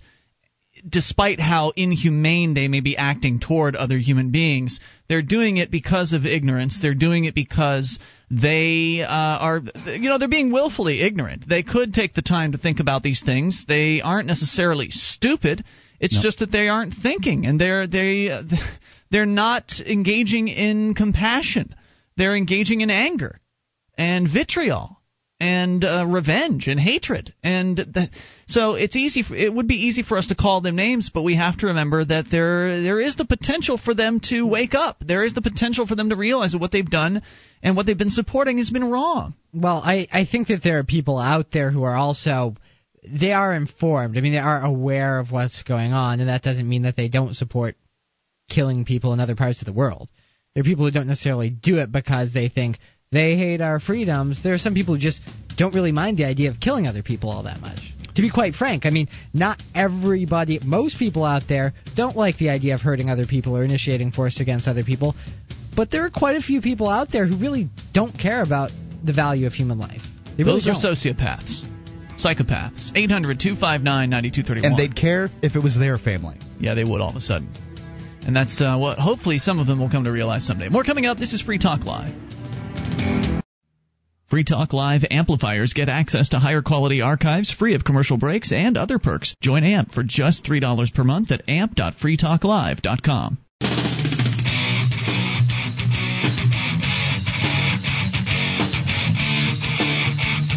is Free Talk Live, and you can take control of the airwaves toll free at 800 259 9231. That's the SACL CAI toll free line. Tonight, it's Ian with you. And Nick, And Mark. Join us online at freetalklive.com. We give you the features free, so enjoy those on us and freetalklive.com. And those features include our chat room. It is open now and all the time. Best time, of course, to find people is during the show, during the live hours at chat.freetalklive.com.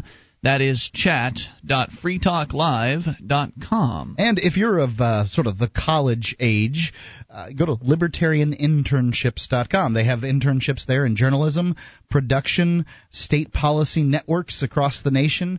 Uh, these internships aren't all in D.C. Some of them are in New York. Some they're they're all really all over the country. Um, they have uh, rolling deadlines uh, from January the 31st to you know February the 15th in in there for the the I believe that's the summer um, enrollment for these uh, internships.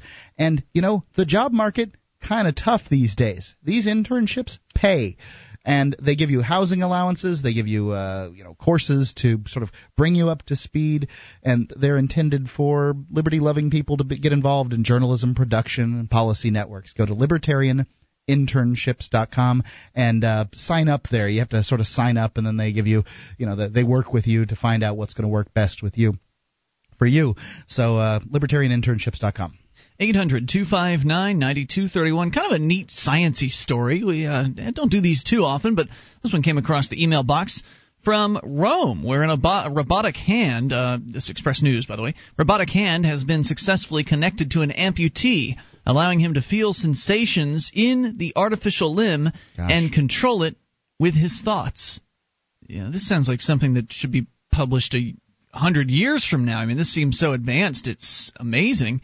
Uh, a group of European scientists said recently the experiment lasted a month, and scientists say it was the first time a patient has been able to make complex movements using his mind to control a biomechanical hand connected to his nervous system. You know, this just, this does remind me though of a story that we shared a while back about how they hooked up a mouse to some kind of uh, the neurologically or whatever hooked a mouse up to a video game system, and the mouse was controlling the uh, the little airplane simulation. Basically, I know it was very. I, I think it was very rudimentary, and I'm not saying the mouse knew how to do anything as far as controlling that uh, was concerned.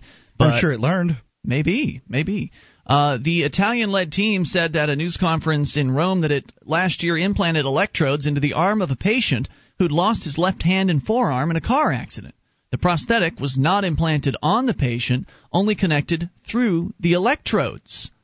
During the news conference, So video it's kind of like the, the what is it, Thing or It from uh, Addams Family, the little hand, the disembodied hand that ran around. yeah, sorta. One of those things. Though I don't Cousin, think it was- cousin It, so was it's Thing. It, it, what? Oh. That was thing, yeah. Uh, during the news conference, video was shown of 26-year-old Pierpaolo Petruzzello as he con- uh, concentrated to give orders to the hand placed next to him. He said, "It's a matter of mind, of concentration. When you think of it as your hand and forearm, it all becomes easier." During the month he had the electrodes connected, he learned to wiggle the robotic fingers independently, make a fist, grab objects, and make other movements. Wow. Some of the gestures can't be disclosed because they were quite vulgar, joked one of the neurologists who led the team working at Rome's Campus Biomedico, a university and hospital that specializes in health sciences. The 2 million, uh, 2 million euro project funded by the European Union took five years to complete and produced several scientific papers that have been published or are being submitted to top journals, including whatever. Uh, experts not involved in the study told the Associated Press the experiment was an important step forward in creating an interface between the nervous system and prosthetic limbs. But the challenge now is ensuring such a system can remain in the patient for years and not just a month. According to a professor at Case Western Reserve University, it's an important advancement on the work that was done in the mid 2000s. The important piece that remains is how long beyond a month we can actually keep the electrodes in. After the man recovered from the microsurgery he underwent to implant the electrodes in his arm, it only took him a few days to master use of the robotic hand. Uh, according to the uh, studies, or according to one of the, the people involved, by the time the experiment was over, the hand obeyed the commands it received from the brain, uh, the man's brain, in 95% of the cases. So that's pretty darn good after just a, a month's time. Petruzzello, as an Italian who lives in Brazil, said the feedback he got from the hand was amazingly accurate. He says it felt almost the same as a real hand. They stimulated me a lot, It's, even it's amazing that uh, you know it's one thing you can sort of imagine him moving the fingers and and and that kind of thing, but the feeling through that that's just that to Far me, out. Yeah, that's far out. Uh, they stimulated me a lot, even with needles. You can't imagine what they did to me, he joked with reporters. While the LifeHand experiment lasted only a month, it was the longest time electrodes had remained connected to a human nervous system in such an experiment, according to one of the engineers. Similar shorter term experiments in 2004 and 05 had hooked up amputees to a less advanced robotic arm, and patients were only able to make basic movements, he said. Experts around the world have developed other thought controlled prostheses. One approach used in the United States involves surgery to graft shoulder nerves onto pectoral muscles and then le- uh, learning to use those muscles to control a bionic arm. While that approach is necessary and when the whole arm has been lo- uh, while that approach is necessary when the whole arm has been lost, if a stump survives, doctors could opt for the less invasive method proposed by the Italians, connecting the prosthesis to the same system the brain uses to send and receive signals. The approach we followed is natural," said the, one of the studiers. "The patient didn't have to use uh, to learn to use muscles that do a different job to move a prosthesis. He just had to concentrate and send to the robotic hand the same messages that he used to send to his own hand." It will take at least two or three years before scientists try to replicate the experiment with more long term prostheses, according to the experts. First, they need to study if the hair thin electrodes can be kept in longer. Results from the experiment are encouraging, as the electrodes removed from the man showed no damage and could very well stay in longer, according to the expert at a German research institute that developed them. More must also be done to miniaturize the technology on the arm and the bulky machines that translate neural and digital signals between the robot and the patient. Key steps forward are already being made. While working with the uh, uh, the guy that was experimented on, the Italian scientists were also collaborating on a parallel project called Smart Hand, which has developed a robotic arm that can be direct, uh, directly implanted on the patient. Now, imagine how much uh, quicker this kind of technology could be advancing if we actually had a free marketplace in uh, in healthcare. A lot yeah. more quickly yeah, it, it'd be a lot faster. I mean, it's pretty amazing what's happening right now because well, people still have the drive to help folks, and that's worth something. It's amazing that uh, there's so much, uh, you know, there's there there's uh, so much government intervention in medicine, and government tends to stifle innovation that we're having this at all. Yes, and I'm, you know, I, in Europe, I, right, right, it's great. It's it sounds wonderful. I just if if you did have a free market in well a more a much more free market you you're liable to see people doing this kind of electrode thing with cars. I mean why steer when you could just sort of think it or whatever? Who knows? Yeah. who knows how these like applications would go i mean you know whether it was uh, uh you know wh- whether it was using the the computer imagine how much more quickly you could type if you just you know thought the words yeah, yeah. just thought it in on in, into reality so. It's all coming you know? It's that's yeah, it sure definitely is. it's it's on the way um, but how much sooner would it be here? Would it already be here? Would this how much more advanced would this technology be? 2010 really would be 2010, and 2001 really would have been 2001 yeah. if it hadn't have been for the government standing in the way of innovation. It's so true. It's so true. And if you doubt that, if you doubt that, all you have to do is look at the real life examples of how government has just slowed things down. I, my one of my favorite stories is the cell phone. Uh, AT&T originally proposed that a long in the 60s. ago. Yeah, in the 40s and the 60s. More coming up. This is Free Talk Live. This program is brought to you by FreeKeene.com. FreeKeene.com features audio, video, and blogs chronicling the transition to a voluntary society. FreeKeene.com also has comments and discussion forums so you can be heard. FreeKeene.com.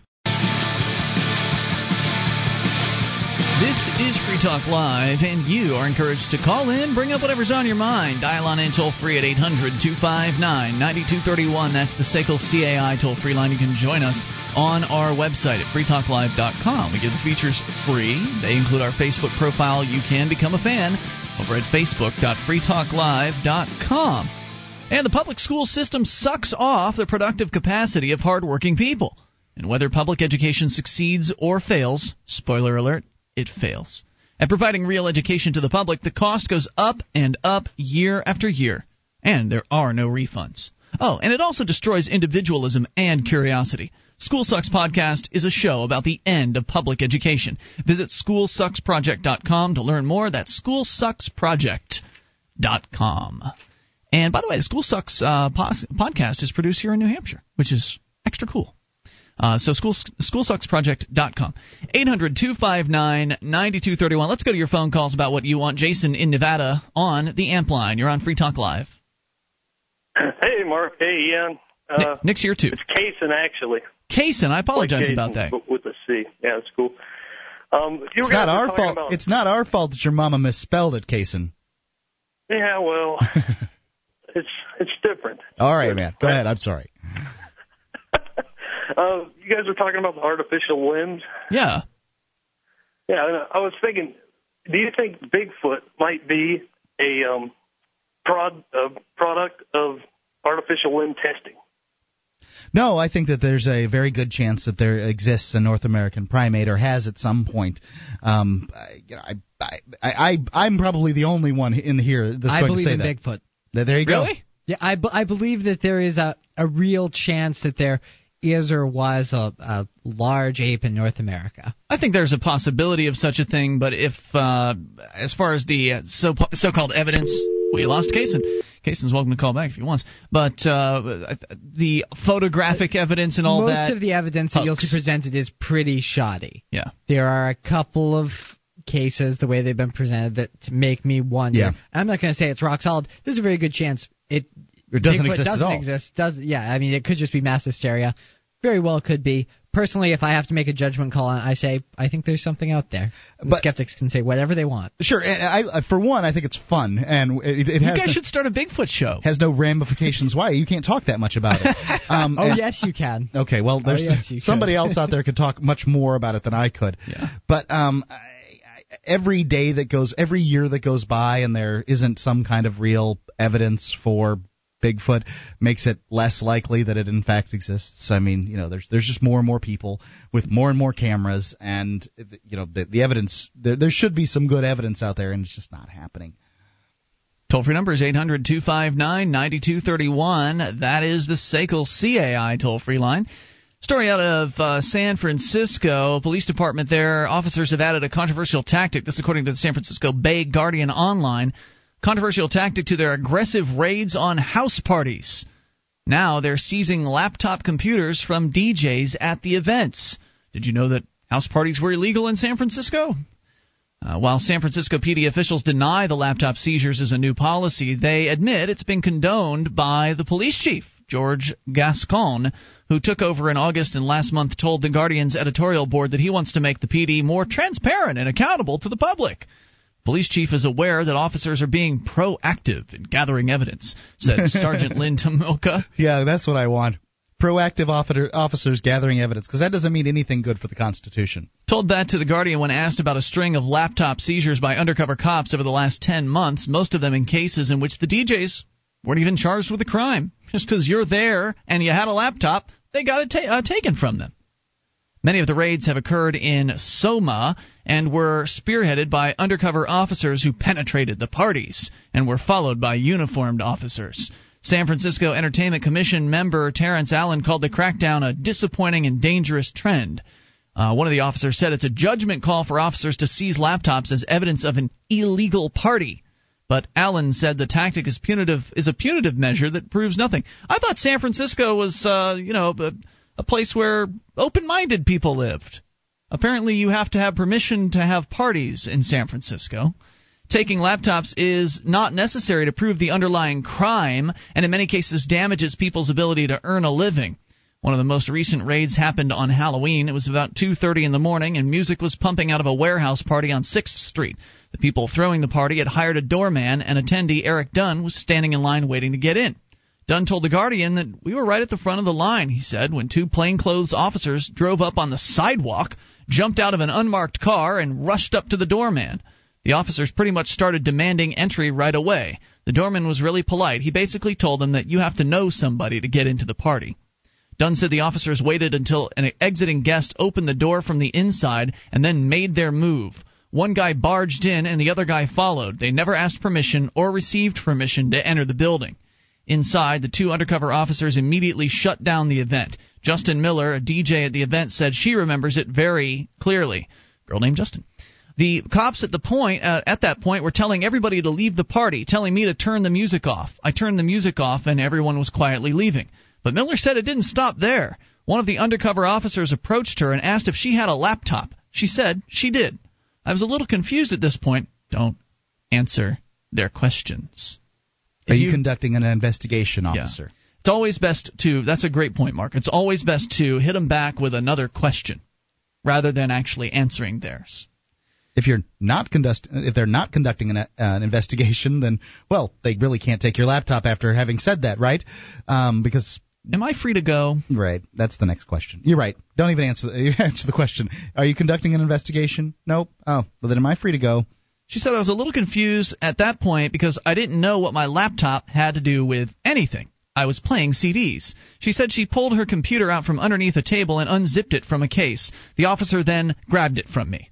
The undercover police officer, later identified by witnesses and the evidence receipt as Larry Bertrand, instructed Miller to follow him down uh, down to the street to get a property receipt for the laptop. At this point, there were uniformed officers on the scene as well, and Miller started to cry. She said, I begged him, I said, This is my livelihood. You're, ta- you're taking my laptop. This is my livelihood. I hope you realize that. This is how you're going to. Oh, excuse me. He said, This is how you're going to learn, then, I guess. Miller said Bertrand, who did not return the Guardian's calls for comment, then told her that he was going to take it upon himself to shut down every illegal party in San Francisco. What a jerk. Because, you know, cops hate fun. Or at least some cops do. These cops do. Uh, uh, uh, these cops do, and, and a lot of them do. They just, you know, they they hate parties because. Did they not well, get invited when they were in high school? I don't college? know what the reasons are, but uh, you know, the they're they're basically they want people to go to businesses like bars and uh, where they, you know, they, they paid, paid up. right. They've paid for their licenses and all that other stuff. This is just a protection racket Yeah. for people with occupational licenses. People that have paid the government. They're the biggest gang, and these people are their thugs, and they're certainly acting like it.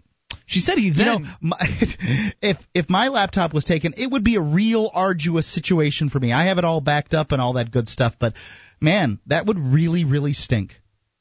She then said he opened the trunk of his car, revealing several other laptops. A person at the party pointed out that one of the laptops belonged to a friend of his and asked if he could get the property receipt for the laptop.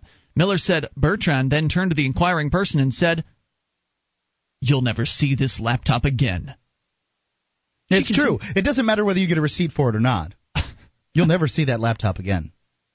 It's crazy. They, they they have no intention of giving it back. This is how evidence is collected and uh, you know dispersed They'll here in the lucky. United States. They'll be lucky if they don't get a child porn charge out of nowhere just because they're feeling vindictive. Oh yeah, we found some uh, child pornography on your laptop. What's Sure. all that about? It could be a picture of an 80 year old woman. They'll Yeah. call it child porn. Who can say how old somebody is in a picture? They could have put it there. Who knows? She continued. He looked at me and said, I'm going to make sure your paperwork gets so tied up that maybe you won't see this laptop till December, January, February, who knows when. I felt so violated, she said. Miller's been working as a DJ in the Bay Area under the name DJ Just Incredible for more than 10 years. She says she's never had any of her equipment confiscated by the police before, but at that party, three DJs had their laptops confiscated, even though none were charged with a crime. Now, doesn't this just sound That's blatantly illegal to you? What they're doing here? There's more to the story, however. 800 259 9231. That's the SACL CAI toll free line. And once again, the question is what do you do about it? The cops are out stealing people's laptops from them. What do you do about it? Your ideas? It's Free Talk Live. This is Free Talk Live, and you can take control of the airwaves toll free, even in these remaining moments. Enough time for your call at 800 259 9231. That's the SACL CAI toll free line. 1 800 259 9231. Tonight, it's Ian with you. And Nick. And Mark. Nick joining us from the world of Free Minds Radio and Free Minds TV. You can get more of that at freemindsmedia.com. And coming up here, by the way, uh, we are in the final segment of the radio version of this show, but we have decided to extend the program into an internet only extended edition. So those of you uh, that are listening online, continue listening because we're going to keep it going on our internet streams, which if you're not listening to the internet stream, you're welcome to do so at listen.freetalklive.com. Uh, so more to come after the radio show ends tonight. 800 259 9231. We're telling you a story out of uh, San Francisco, San Francisco Bay Guardian Online, reporting that San Francisco police are just, they're literally stealing the laptops of disc jockeys at parties that are happening in warehouses and other places like that in San Francisco. Apparently, these are parties that have not bothered to pay massa. Uh, they are underground, maybe perhaps raves or dance parties of some sort that are going on without per- their their mommy's permission slip from the government. And so the armed thugs are going in and intimi- intimidating their way and just barging their way into these places. The undercover cops in the first story we were telling you about, they there was a bouncer who uh, was not allowing them in the front door, but they, I guess, went to a side door, and when someone came out, they busted into the party and then shut it, uh, sh- used their intimidation tactics uh, and their guns to shut it down. And in that process, they stole the laptop, several laptops from at least three DJs that were in at the party, even though they never charged any of the DJs with crimes. One of the cops was saying that actually just blatantly telling people you're never going to see your laptop again. Even though they gave them a property receipt and all that. You know, Uh, if if they really wanted to catch cops doing this kind of stuff, they could just set up cameras and make it kind of like a bust. they, oh, you mean the the party goers? Yeah, that'd be great. it's a good idea. More more cameras, good thing. There's more to the story, however. Uh, the let's see, DJs in the police department. When's this story from, by the way? Recently, uh, November 25th. Okay. Because uh, somebody's um, you know sent me an email saying that they think that the laptops have already been returned, and, and I get the impression they might have some personal experience. Maybe, but this guy is certainly that doesn't that doesn't make it right what they're Sure. doing. I mean, if they took my laptop from me for a month, I, it would it would throw my business into a tailspin. So, and this this is these folks' business uh, is being disc jockeys. Now, shortly after the Halloween incident, uh, Miller and the two other DJs who were at the party contacted the EFF, Electronic Frontier Foundation, a nonprofit advocacy group specializing in technology and privacy issues. Civil liberties lawyer there, Jennifer Granick, said most people haven't heard about this because few of the DJs, if any, ever get convicted of a crime or even charged with one. She said that DJs in the police department know that sound equipment and laptops are unlawfully being seized, but the public and the courts haven't heard much about it because every time a DJ asks for a hearing, the cops just give them their property back rather than show up and defend the practice in open court before a judge. So maybe that's what the your person who's contacted you is referring to there. Uh, Sean Evans has been maybe the EFF stepped in and uh, the cops then gave him back. Stan Evans had been working as a DJ in San Francisco under the name DJ7 for more than 10 years. He said that over the summer he had his laptop seized by the police during an after hours party in Soma. He was given no property receipt and his case was dismissed. But it took him three months to get his computer back.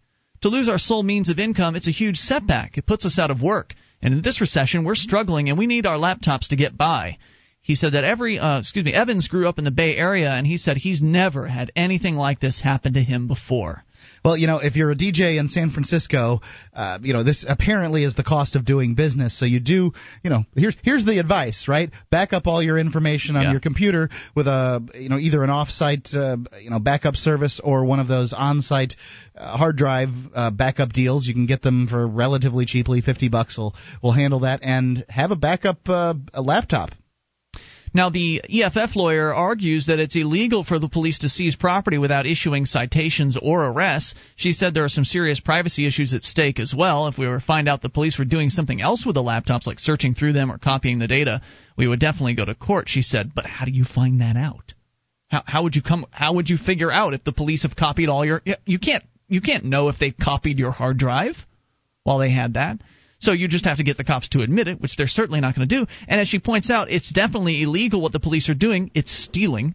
Uh, but that doesn't matter unless you happen to have the EFF on Who's your side. Who's going to charge them? Well, right. Who's gonna who's gonna um, who's gonna hold them accountable in a court of law? Nobody. Nobody. Who's gonna send them to jail? Who's gonna keep them in jail? Nobody. You'll just get your laptop back if you're lucky. And months later. Yeah, exactly. Who's going to compensate you for the the loss of the revenue from your business? Nobody. Nobody. You cannot. Uh, you know this this gang knows that it can't be fought against. That's That's right. why they're doing this. That's why they're breaking their own laws. That's why they send out people called law enforcement officers who break the the laws themselves, and nobody does anything about it. 'Cause they and then, can't. and then the same oldsters out there will say this is a nation of laws. No, it's not. It's a nation of them versus us. They get to do whatever it is that they want to do. They'll put their hands in their hearts and they'll say, "Thank God for these heroes that are laying their lives Yeah. down for us." No, Nonsense. They're breaking their own laws. The only laws they enforce are the ones that are convenient to them at the time. Absolutely right. what Uh, law enforcement officer has ever enforced a law at his own sacrifice? I, I guess that's not fair because some of them will throw themselves in front of bullets and that kind of thing because Some of them. You know, they they they you know Not that, this that's guy, why though. they got into the business. I Not don't know. this one. Not this guy that's going around stealing DJs' laptops. He's not one that's likely to throw himself in front I of think a bullet. I think the same guy that would That's uh, a ca- that's a cowardly act. I, I agree, but I think that the same guy that um, would go around and, and, and do what his boss told him to do and break the law would, in fact, throw himself um, uh, under the bus. It's Nah. not this guy necessarily, but that same guy could throw himself in front of a bullet He'd be in order late to to save the somebody. He'd, he'd be late to the, the to the scene. Uh, Drive around the block a few extra times just to make sure that uh, he didn't get put himself in danger. You know that kind of thing. Uh, so. Yeah, what do you do? I mean, yeah, it's clearly illegal what the police are doing here, but unless you happen to be independently wealthy enough to where you can hire a lawyer to some hire some lawyer that's willing to be hired to go after the police department, that on its own can be difficult to find. To find a lawyer that's willing to go against the police, because in many cases they're afraid of the police. They're afraid that the police will target them or their family for something if they go after them. So finding a lawyer who's willing to go up against the police and then being able to pay for that lawyer is a whole other thing. Luckily, the EFF is has been stepping in to help these these folks. But best case scenario is they get their laptops back. SFPD Sergeant Wilfred Williams said he couldn't say what was currently being done with the laptops. In general, he said private uh, events that emit extraordinary amounts of sound need permits. And if they don't have the proper permits, he said property can be seized as evidence, be it the speakers, be it the laptops, be it a mixer, he said. Now, both of the officers say the seizures aren't a new policy. They say if you look back in time, laptops haven't been used for music. They're, they used to be old. Ty- they're, they there used to be old types of equipment that was taken in the past, but now laptops are being used. So yes, today laptops are being seized. So nothing's dif- different here, folks. You know, we would have taken a turntable back in the day. Now we're taking a laptop. Even though the DJ claimed that she was playing CDs and not playing MP3s from her laptop, that didn't matter. It was there.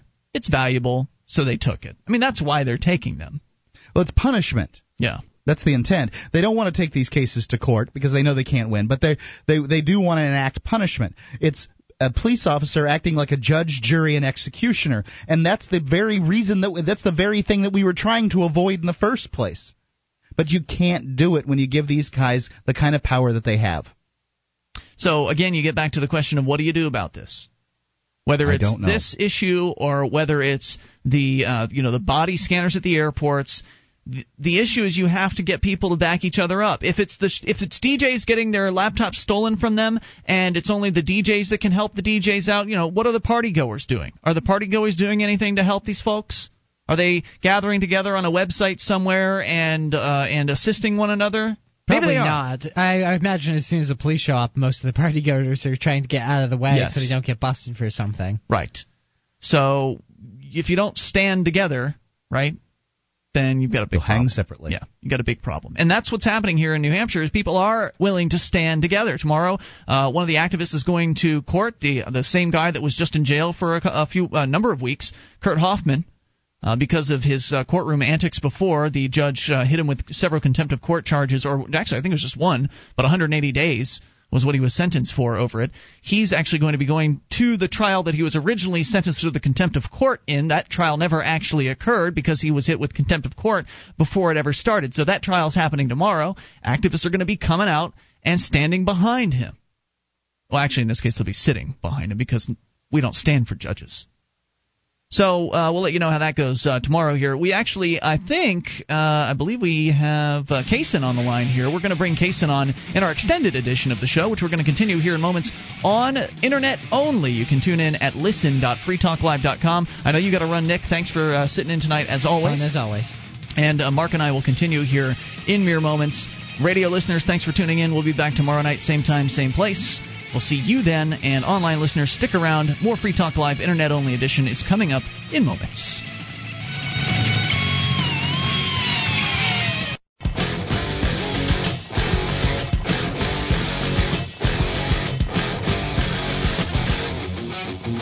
This is Free Talk Live, extended internet uh, internet only edition of the program, and the call-in lines are back. We've fixed them. 603 435 1105 is the number for you to uh, get interactive with us here. And as usual, we'll take your calls about anything. It's internet only, meaning there's no FCC. So we are no longer restricted in any way, shape, or form. Let's go to Kaysen, uh, calling from Nevada. Kaysen, you're Nevada rather. Kaysen, you're back on Free Talk Live. Yep, still here. Hey, and you're on the amp line. What's up? Oh, right on. Um, yeah, I just wanted to carry on with my Bigfoot conversation. All right, um, go ahead. Um, since Mark, you think there is, um, you think there it's possible that there could be a North American primate, right? Well, I'm certain that there is a North American primate, and because I'm here. But oh, um, you're certain that there. Oh, yeah. Well, yeah, you know what I mean. but I, you know, I, I, I don't doubt that. I, I, yeah, I, I think that the idea of Bigfoot is fun, and I, I certainly, you know, there's primates on every other continent besides, uh, you know, Antarctica, um, and I guess there isn't one in South America either. But you know, there's there's primates all over. Why couldn't there be one here? But I, you know, admittedly, every year that goes by where there isn't irre- irrefutable evidence, uh, it, it it seems less and less likely. Uh, have you ever wanted to go on a um, safari, a Bigfoot hunt? you? No, I, you know, out there where there's You um, live where- in the woods, Mark. You could yeah, go. I, I have a bed, though. You know, it's a, I have a cabin in that woods, and and we have heat and a bed. Um, I mm, I don't like doing anything that uh, you know removes me from the possibility of sleeping on a bed or being warm. No, but you could trek through your woods. Like it- you wouldn't want to do it during the wintertime because they're hibernating in a cave somewhere, I would think. But you could during the summer. Uh, you could walk around your 11 acres and look for tracks. You want I, to. uh, I I- I would probably uh, confuse those with hunters or something. You'd con- oh, okay, I see. Well, wouldn't the hunters have shoe tracks, whereas the Bigfoot would have feet Yeah. tracks? Yeah, Bigfoot, he doesn't wear shoes. Yeah. Well, okay. I mean, you know, I I walk up my property. I haven't seen any Bigfoots there. You walking up the driveway doesn't count. I'm t- I, I'm- I go back in the woods. Okay. I have you know portions of the woods. But you actually, the go big, but they might actually have some sort of shoes. Like it, like I was saying earlier, if it's a uh, if the foot was made in a lab somewhere, maybe it doesn't look like a footprint. Maybe it looks like shoe tread on the bottom. There you go. Got anything else for us, Kason? No, He's that's just it, man. Thanks. Thanks for the call. Appreciate it. 603-435-1105. Actually, we've got uh, the the phone lines now are set up. We had a big crash. The uh, the contest slash extra internet only show line 603-435-1105 was down for a couple of weeks when uh, a power supply went bad in one of my one of my servers, and so hooked it up. Uh, hooked up all new new hardware, upgraded the hardware, and so the uh, the 603-435-1105 number actually now has the ability to be four lines all at once. So we we we now mark with our two amp lines that we have in the studio. The amplifiers know that number; those are that's always open. So whenever we're doing the show, you can use the amp numbers. But uh, so we've got two amp lines and four other lines. So we actually have maxed out our phone system here in the studio. We could technically have six calls on hold here uh, on this extended I amp a bunch of only. There's two now. Uh, we could have six calls on hold on this amp only edition. You know, I've already been corrected by uh, you know some people here on on IM. I have a, a little crew of people that, that do research and stuff for me. Yeah, that, re- um, that in fact I'm referring to great apes, not primates. Um, a, a great ape is something that has no tail, and you know there's Okay. only a few of them. So So anyway, I was talking about our phone system, which I find much more interesting than, than Bigfoot. Bigfoot. I, you know, there's no really anywhere to go with it. I just believe it's possible, and like that, that's it. So anyway, having uh, thank you to Michael Hampton over at HomelandStupidity.us. He is the man uh, when it comes to getting voice over IP stuff done for you. I don't know if he's offering himself for hire, but he's the guy that's behind Porcupine 411, this wonderful system we talk about so much on this program, where activists can call a phone number and leave a message and have that message distributed out via email to all kinds of uh, smartphones and email boxes and things like that. Hundreds of people getting these uh, messages. He's the guy that put that together. Uh, he set up our uh, PBX system here in the studio. And he's really sharp, and so thank you, Michael Hampton, HomelandStupidity.us, his website, for helping us out here. So now we have full capability to have up to six calls all on hold, all at the same time. No capability to screen any of them, so we're going to keep going unscreened here. 603 435 1105, extended edition of the show. Who is this? You're on Free Talk Live. Hello, Hey, who's this? uh, this is Roy from New York. Roy, how's it sound? Everything sound all right? Everything sounds good. All yeah, right, great. Go How ahead. do What's- I sound? What, great. What's on your mind? You're kind of raspy. Well, I want to let you know. I mean, I don't think Bigfoots are no joke, man. I think they're out there. they could very well be. Uh, there's actually a pretty cool web page. I don't know if Mark's found it yet or somebody's referred to it. It's for the Bigfoot Field Research Organization. That's bfro.net. And they got a map of the U.S., and you could click on your state, and they have a color coded map by county of how many sightings have been there. Sweet. And then it links to accounts of the different sightings and stuff. You'd think that one of these people would be able to pick up some Bigfoot poo and uh, drag it back to a you know Yeah. lab somewhere to you know get DNA tested or something. You know, you'd think that would be the easiest way. Um, some kind of some kind of gosh darned evidence, uh, even if you don't have a camera. But I don't know that I'd f- follow that thing too close either. Yeah, I, I go on that site from time to time because, like you said, it's fun, and uh, they actually they they work with a lot of scientists and this and that, and they'll show you the proper procedure. Like if you think you find a hair sample, they tell you how to get it, how to take a plaster cast of a footprint, who to send it to, and all that stuff. It's pretty wild. Cool. They're giving out these um, hot shit game cameras for uh, for forest rangers. You know, like if you're Uh-huh. a forest ranger and you think you have Bigfoots. Then they say call us and we'll give you these cameras for free, but keep it on the down low. So But only the forest rangers, right? Yes, yeah. I don't know. Maybe they give them to lumberjacks too. I don't know. But I tell you, also another good way to liven up any party is you start talking about Bigfoots, and when you research these things, there are local groups all over the place um, where they go try to find the uh, the Bigfoots. You know, like a bunch of guys will get together and they'll go to Bigfoots. And I've been on several of their web pages, and it's pretty cool because the first thing that they'll say on their webpage if they're pro kill or anti kill because there's two schools of thought you know some people are like we got to bring in a body and that'll shut up all the critics and stuff and the other one's like no we can't kill this gentle creature and all this stuff so then you just ask over thanksgiving dinner you know you'd be like so would you be pro kill or anti kill That is funny. That's a great Yeah. conversation starter at a party or something like that because it's not uh, combative in any way. It's just it just gets it started. That's interesting. Yeah, yeah. It's like I said, any party you can liven that up. A lot of people weasel it out. They'll be like, "Well, I'll use a, a tranquilizer gun or something like that. Who that." has a tranquilizer gun? I mean, if you're out in the woods, the chances of you having a rifle are significantly better than you having a tranquilizer gun. Yeah, I mean, obviously the anti-kill people are just they want to take photos or videos or whatever, and Yeah. the pro-kill people they want to bring one down. But I don't know. I I would be pro-kill, but I gotta worry that maybe there's it's some guy that's out in a monkey costume as a joke or something. You know Oh, what God. I mean? And then then I have that on my conscience. So You know, a lot of hunters um, use these uh, these little flash boxes where they put out bait and uh, they get pictures of peop- of uh, animals and stuff like that. I'm I just wonder that they haven't caught more pictures of Bigfoot using those things. I'll go on the BFRO page. There was one just last year in Pennsylvania.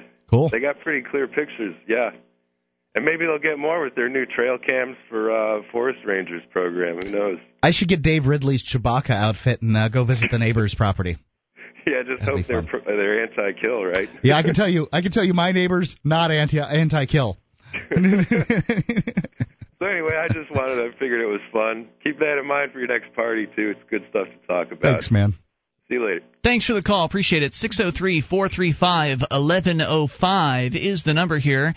Uh, so, yeah, let's continue and take some more of your calls. It's the extended edition of the program. Brought to you by the amp program, by the way. We'll tell you more Let's- about that in a Let's bit. not forget that I have a purpose for this. Extended. you do have a purpose. We'll get to that. I made a note, Mark. We will get to it. Who is this? You're on the air.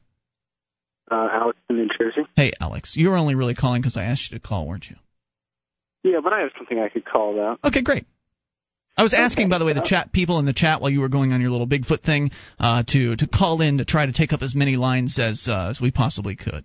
Only Alex called. Well, only Alex called and, and held. Well, that's because I care. Thank you, man. I appreciate it. So what's up? Um, so I was at a party the other night, and uh, there was this girl who was quite inebriated, and uh, you know I was talking. A college party? And It's a college party. it was a LAN party. A, a land party. Yes. There was a girl at a land party. Uh, indeed. Well, did she, one. In fact, did she have to be girls. inebriated to actually go to a land party, or did she get inebriated at the land party? Uh, no, she uh, she got inebriated at the LAN party, but uh, she would only talk to me if she was inebriated. So Mark, do you know what a land party is? It um you, you all the computers are hooked together and you play like first person shooters mostly um I, I think and then you so so it's like a it's a gaming party. That is correct. Yes. All right. So, uh, so w- w- was this all college kids, or were there young, younger kids there? Uh, I was probably the youngest. Okay, got it. So was this the uh, only girl at the party? How many people were at the party? I'm just curious. I've never been to a LAN party. There were about 20 people. Twenty people. And was it it was on campus or at a dorm room or what? Oh, it was in a person's house. At a house. Okay. I'm I'm back uh, at, In in New New Jersey. Jersey. I'm not I'm not at home in New Hampshire Oh, gotcha. For the holidays. You know. Okay. So um, so now the uh, because Free Talk Live is the source of all morality and virtue in the world, I have to call up and ask you this. All right. um, she she came up to me and she asked me. Uh, she was being very polite to me so that I could uh, uh, give her access to my laptop, Uh huh. and uh, she wanted to go check Facebook because I guess her computer was being used. Okay. So I, let her, but she forgot to log out. So I ask you: Is am I aggressing against her if I don't log her out of Facebook and I go on her Facebook account and uh, peek through some messages? That's a good Is, is question. that aggression? I don't think it's aggression. Is it right? Is a question. Oh no, no, no. It, it's it's cl- clearly I would be an asshole if I did it. That's not in dispute. I don't think Um, that's aggression. No, I don't think it's aggression. It's it's not force or fraud. She was drunken. Uh, she she used your laptop. She forgot to uh, to log out. Her mistake. Yeah, I. I Okay. I mean, I I don't think it's aggression. You didn't so lend her not the laptop. It's not the lowest form of uh, of, of assholeness, but uh, it's it's it is on that uh, scale. Well, you somehow. didn't lend her the laptop intending for her to mess up or something like that. And it's No. not like you put a keylogger in there to uh, to record her, you know, username and password or something like that. I think that would be uh, aggression. You didn't you didn't look at her as she was typing the password to uh, steal her password or something like that. You know, that you didn't use any kind of uh, sneaky behavior in order to uh, to achieve this feat. Right. She just forgot. Yeah, Yeah. but but that doesn't make it right to look, and um, you know, I'd I'd say that it's it's not right to look. It's just Oh, not. that's you know that you know I agree. I'm just uh, asking about it from a uh, voluntarist perspective. Okay, there's your answer. I think that there are different levels of morality, and the you know the the lowest plane of morality is aggression against someone else, and then there are higher ones, and that so it does not it does not pierce the lowest plane.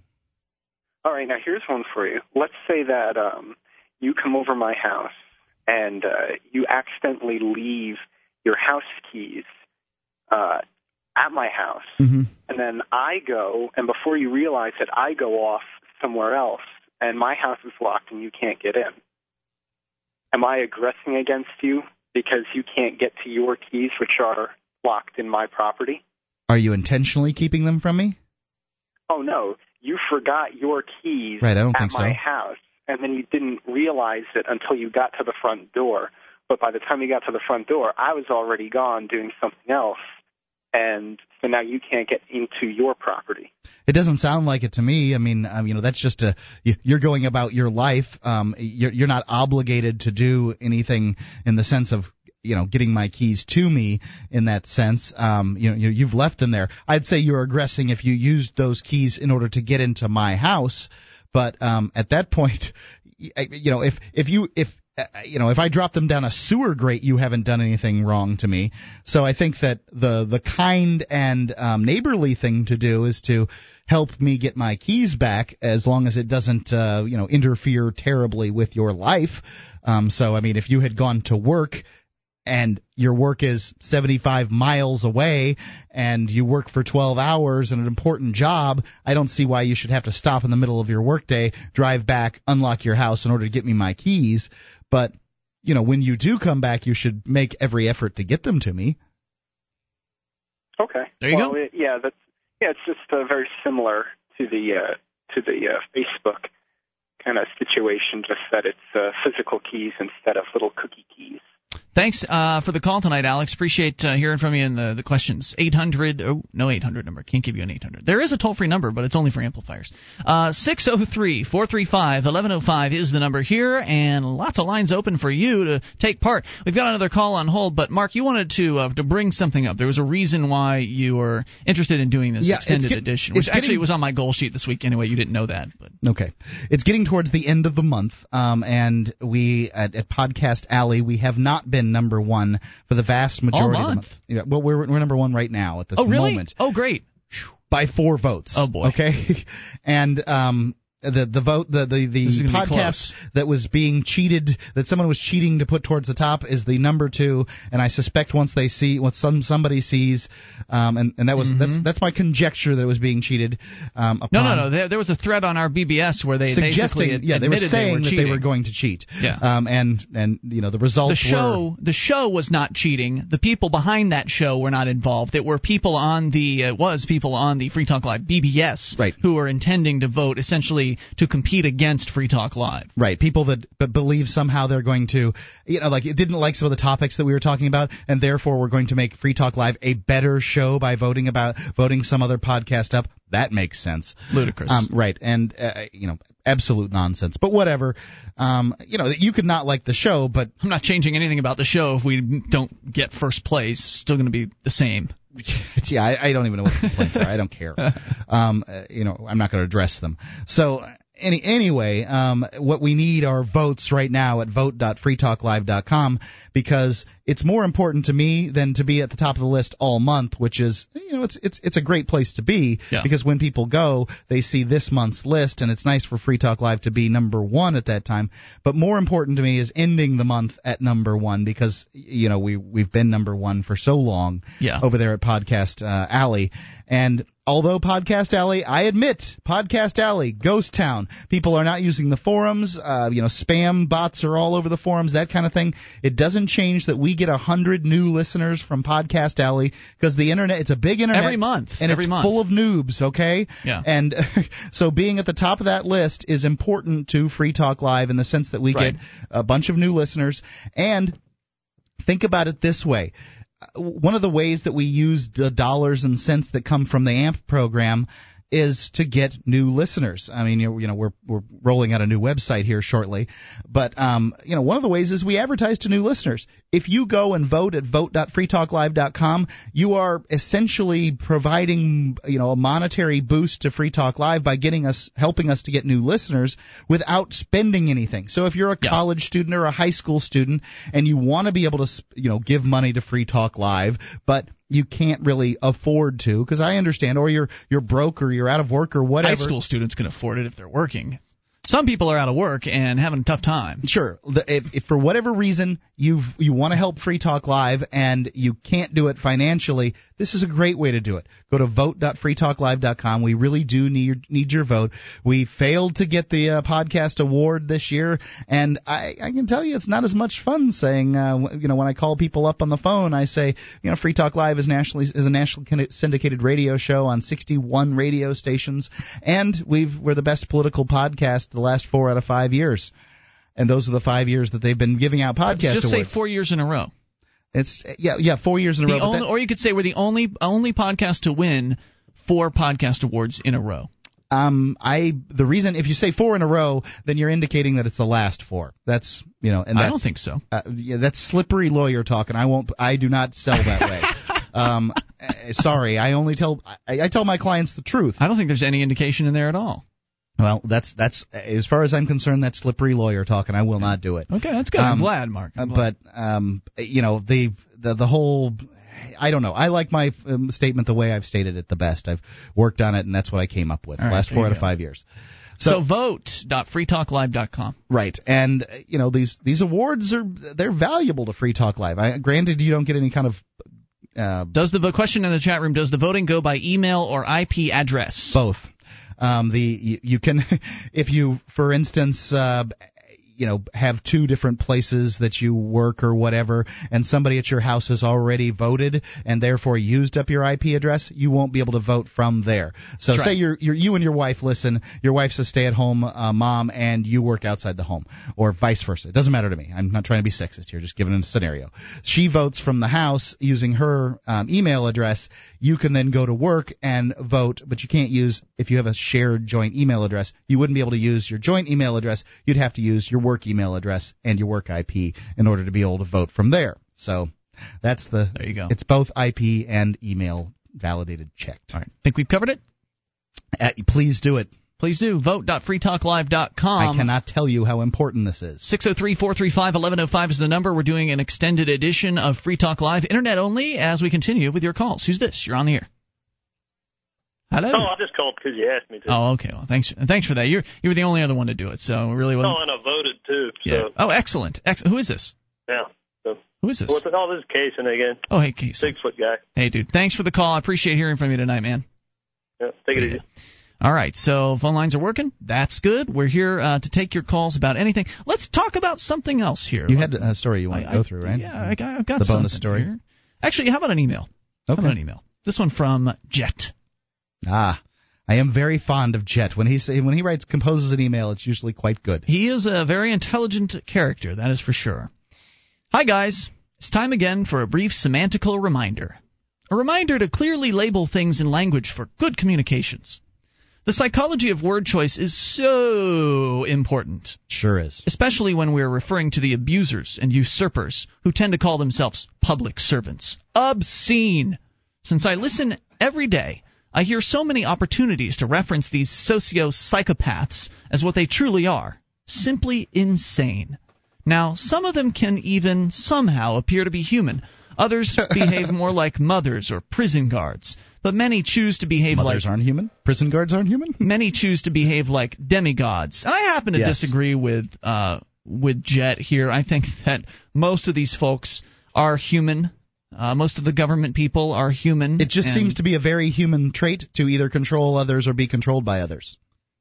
Yeah, I mean, they're just people that are in a circumstance wherein uh, many of them are just people looking for a job. First of all, most of the bureaucrats are just low-level folks. Uh, I mean, the guys that are out, you know, doing road work and stuff like that, not so controlling of anyone else.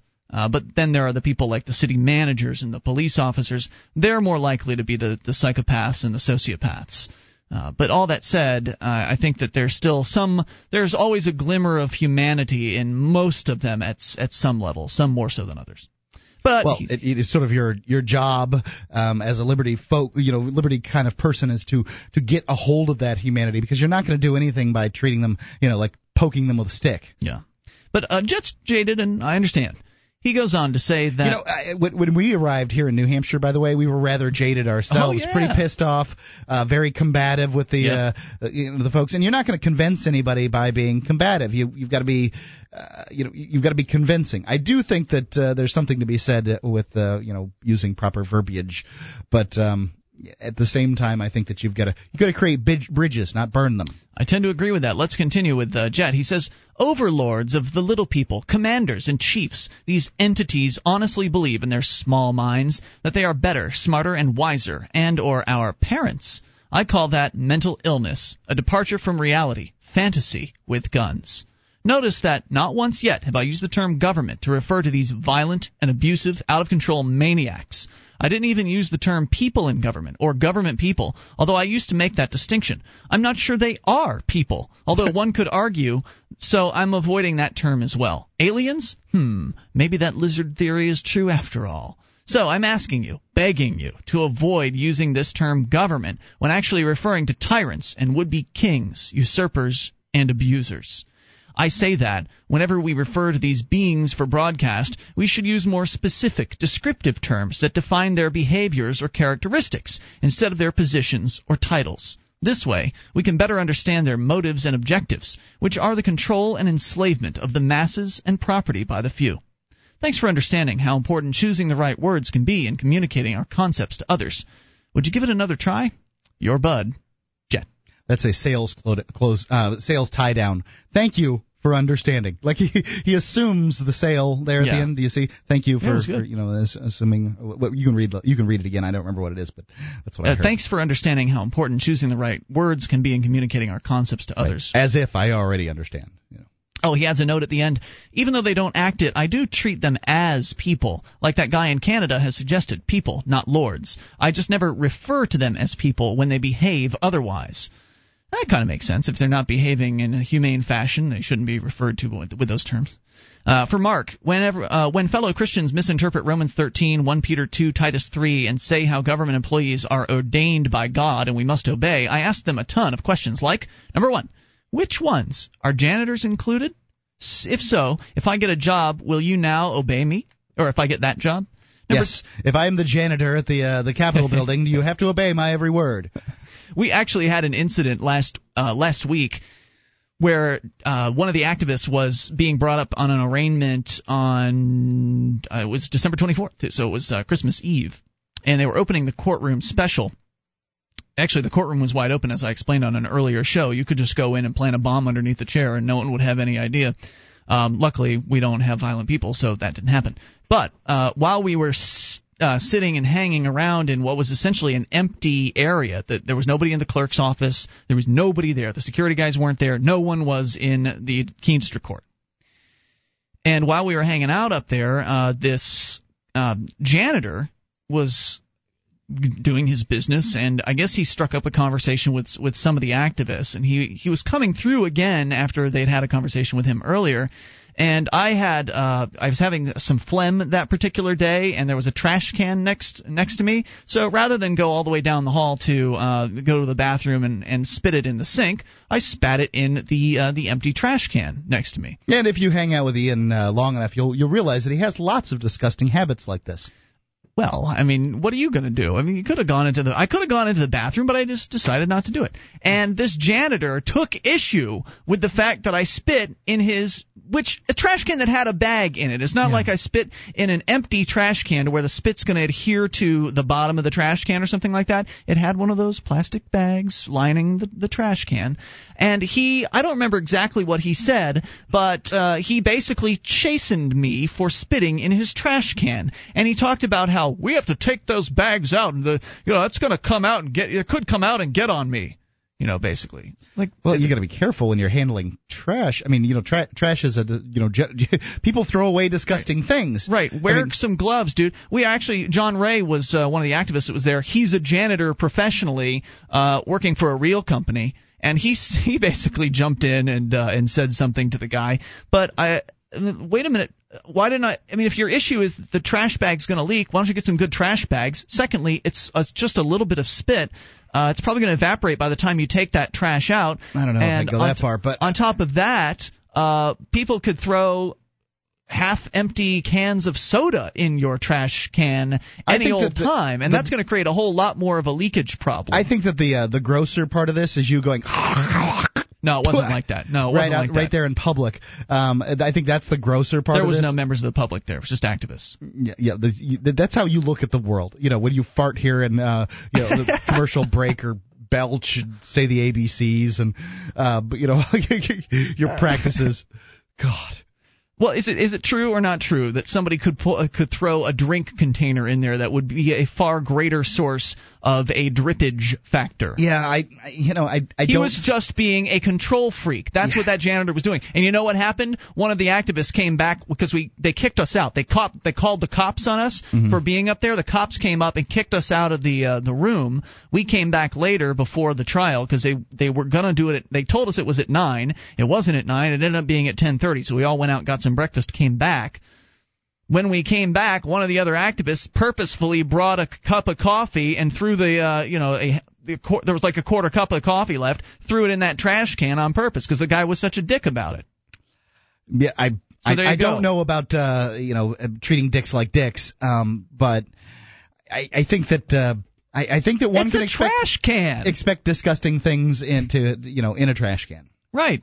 And if you're worried about it, wear some damn gloves when you take the trash out. Yeah, I don't think that spitting in a trash can is is the you know is the height of uh, of rudeness. I I don't. But the reason why I bring it up was because of the issue of the, would the lowly government janitor try to flex his power? Yes, it happened last week. and it does happen. Yes, indeed. All right. So, uh, oh, hey, by the way, this extended edition of the show, which, by the way, the number is 603 435 1105, extended edition is brought to you by the Free Talk Live AMP program. We take the money in from AMP, we reinvest it into the show, we get on more radio stations across the country.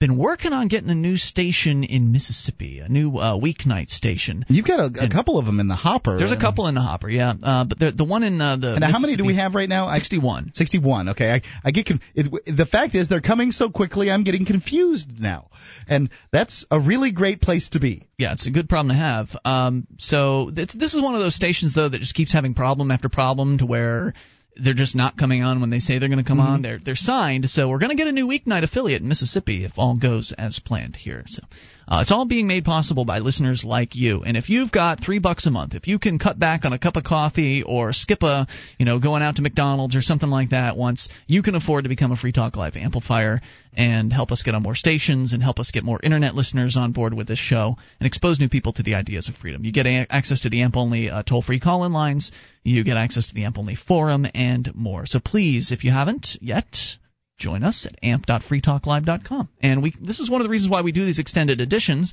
is because people like it. You know, they they Yeah. like this, and it's one of those things where we can uh, open up a little bit more than we normally do, kind of change the formatics of the show, and uh, be a little more relaxed, have a little more. Uh, That definitely happens on these, uh, as evidenced by the uh, the last one. Yeah, that that, that def- definitely happens. so I think we're about tapped out. Um, my uh, my uh, I, don't really feel like reading stuff anymore at this point. So Okay, um, I would like to uh, to alert everyone that uh, Big Head Press, where you can uh, read, besides Escape from Terra, you can also read Phoebus Crumb, which is a pirate adventure, and several other liberty-oriented. Uh, uh, you know, comic strips. Some of them are complete, others are ongoing. The Escape from Terra is a serial, serial ongoing one that I've I enjoy very thoroughly. Uh, they're starting a sort of new. Um, you know, I don't know how to describe them. A new serial, a, a new adventure. You, you know, you can you can start in the middle on these if you if you wish to. And I highly recommend Escape from Terra. Um, you know, the folks over there at Big Head Press do do a very good job of providing um, you know principled libertarian comics to you know for people to consume free. You can also go to your local comic book store. They're distributed in, in most comic stores, um, and it's it's Big Head Press at bigheadpress.com. If you wanted to go straight there, it'd be like bigheadpress.com slash EFT. But you know you can see all of them up there on the right hand side of the page if you go to bigheadpress.com. So the only way to keep us on here uh, for longer than this is to call in at 603-435-1105. I have yet to get word from the network as to whether or not we're going to be live on the radio on New Year's Eve. I have uh, gotten word we will be live on New Year's Day.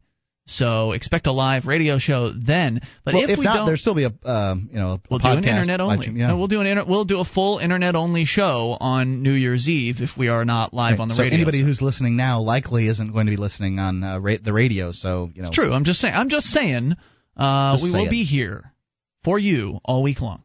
And we're out of time here for tonight because, well, you're not calling in, so we're done. Uh, we'll wrap this extended edition up and be. You, you, what, what, what? I just want to make sure that I remind people, you know, this is the end of the podcast. Please go to vote.freetalklive.com and vote. You know, it's right here at the end of the month is important. Then you'll be able to vote at, on the first again. Um, so, so the Free Talk Live can be the uh, number one podcast in the world and claim that. Thank you. All right, so we're going to be sending you out here to the uh, uh, the streams. If you're listening to Free Talk Live, uh, if you're listening to the Free Talk Live stream, you'll get the latest episode of Free Talk Live. You'll join that in progress. And if you are listening to the Liberty Radio Network at libertyradionetwork.com, oh oh, let me mention Liberty. Since we're talking about the Liberty Radio Network, Liberty Radio Network has now been around for about a year. Really? Yeah. I like it. Uh, there's a lot of po- shows on there that are that, great. Um, you know, I try to listen to uh, you know Free Talk Live a little to listen to myself and listen for technique and stuff. But you know, it's there's, there's some great podcasts on uh, the Liberty Radio Network. In fact, we just added a couple of new ones. As a matter of fact, uh, we added a Free Oz Radio, which is our first show from outside of the United States. It's originating from the Gold Coast of Australia. I'm not sure which side is the Gold Coast. I don't know, but I don't either. it sounds nice. Um, and also, we added in School Sucks. We've been talking about the School Sucks podcast on the program as uh, one of our sponsors, and they are now part of the Liberty Radio Network, which, by the way, is not because they were sponsoring the show. Um, No, J- the reason that they're they're they're not really sponsoring the show. Jason Osborne is uh, sponsoring the School Sucks podcasts advertisements on Free Talk Live. So, um, you know, all the best to the guys at School Sucks, but Jason Osborne's doing that. You know, the the, the John Hancock of the Liberty Movement is uh, is once again dabbling in you know areas that he he's intervening with uh, you know media that he thinks is is valuable and um, you know going someplace, and that's what he believes with School School Sucks podcast. School Sucks podcast. SchoolSucksProject.com. I'm also uh, looking at some other programs as well. Uh, I have not yet gotten approval to put them on, so we're holding off on them. But you know, as as I come across new shows, we'll uh, look at them for uh, for possible addition.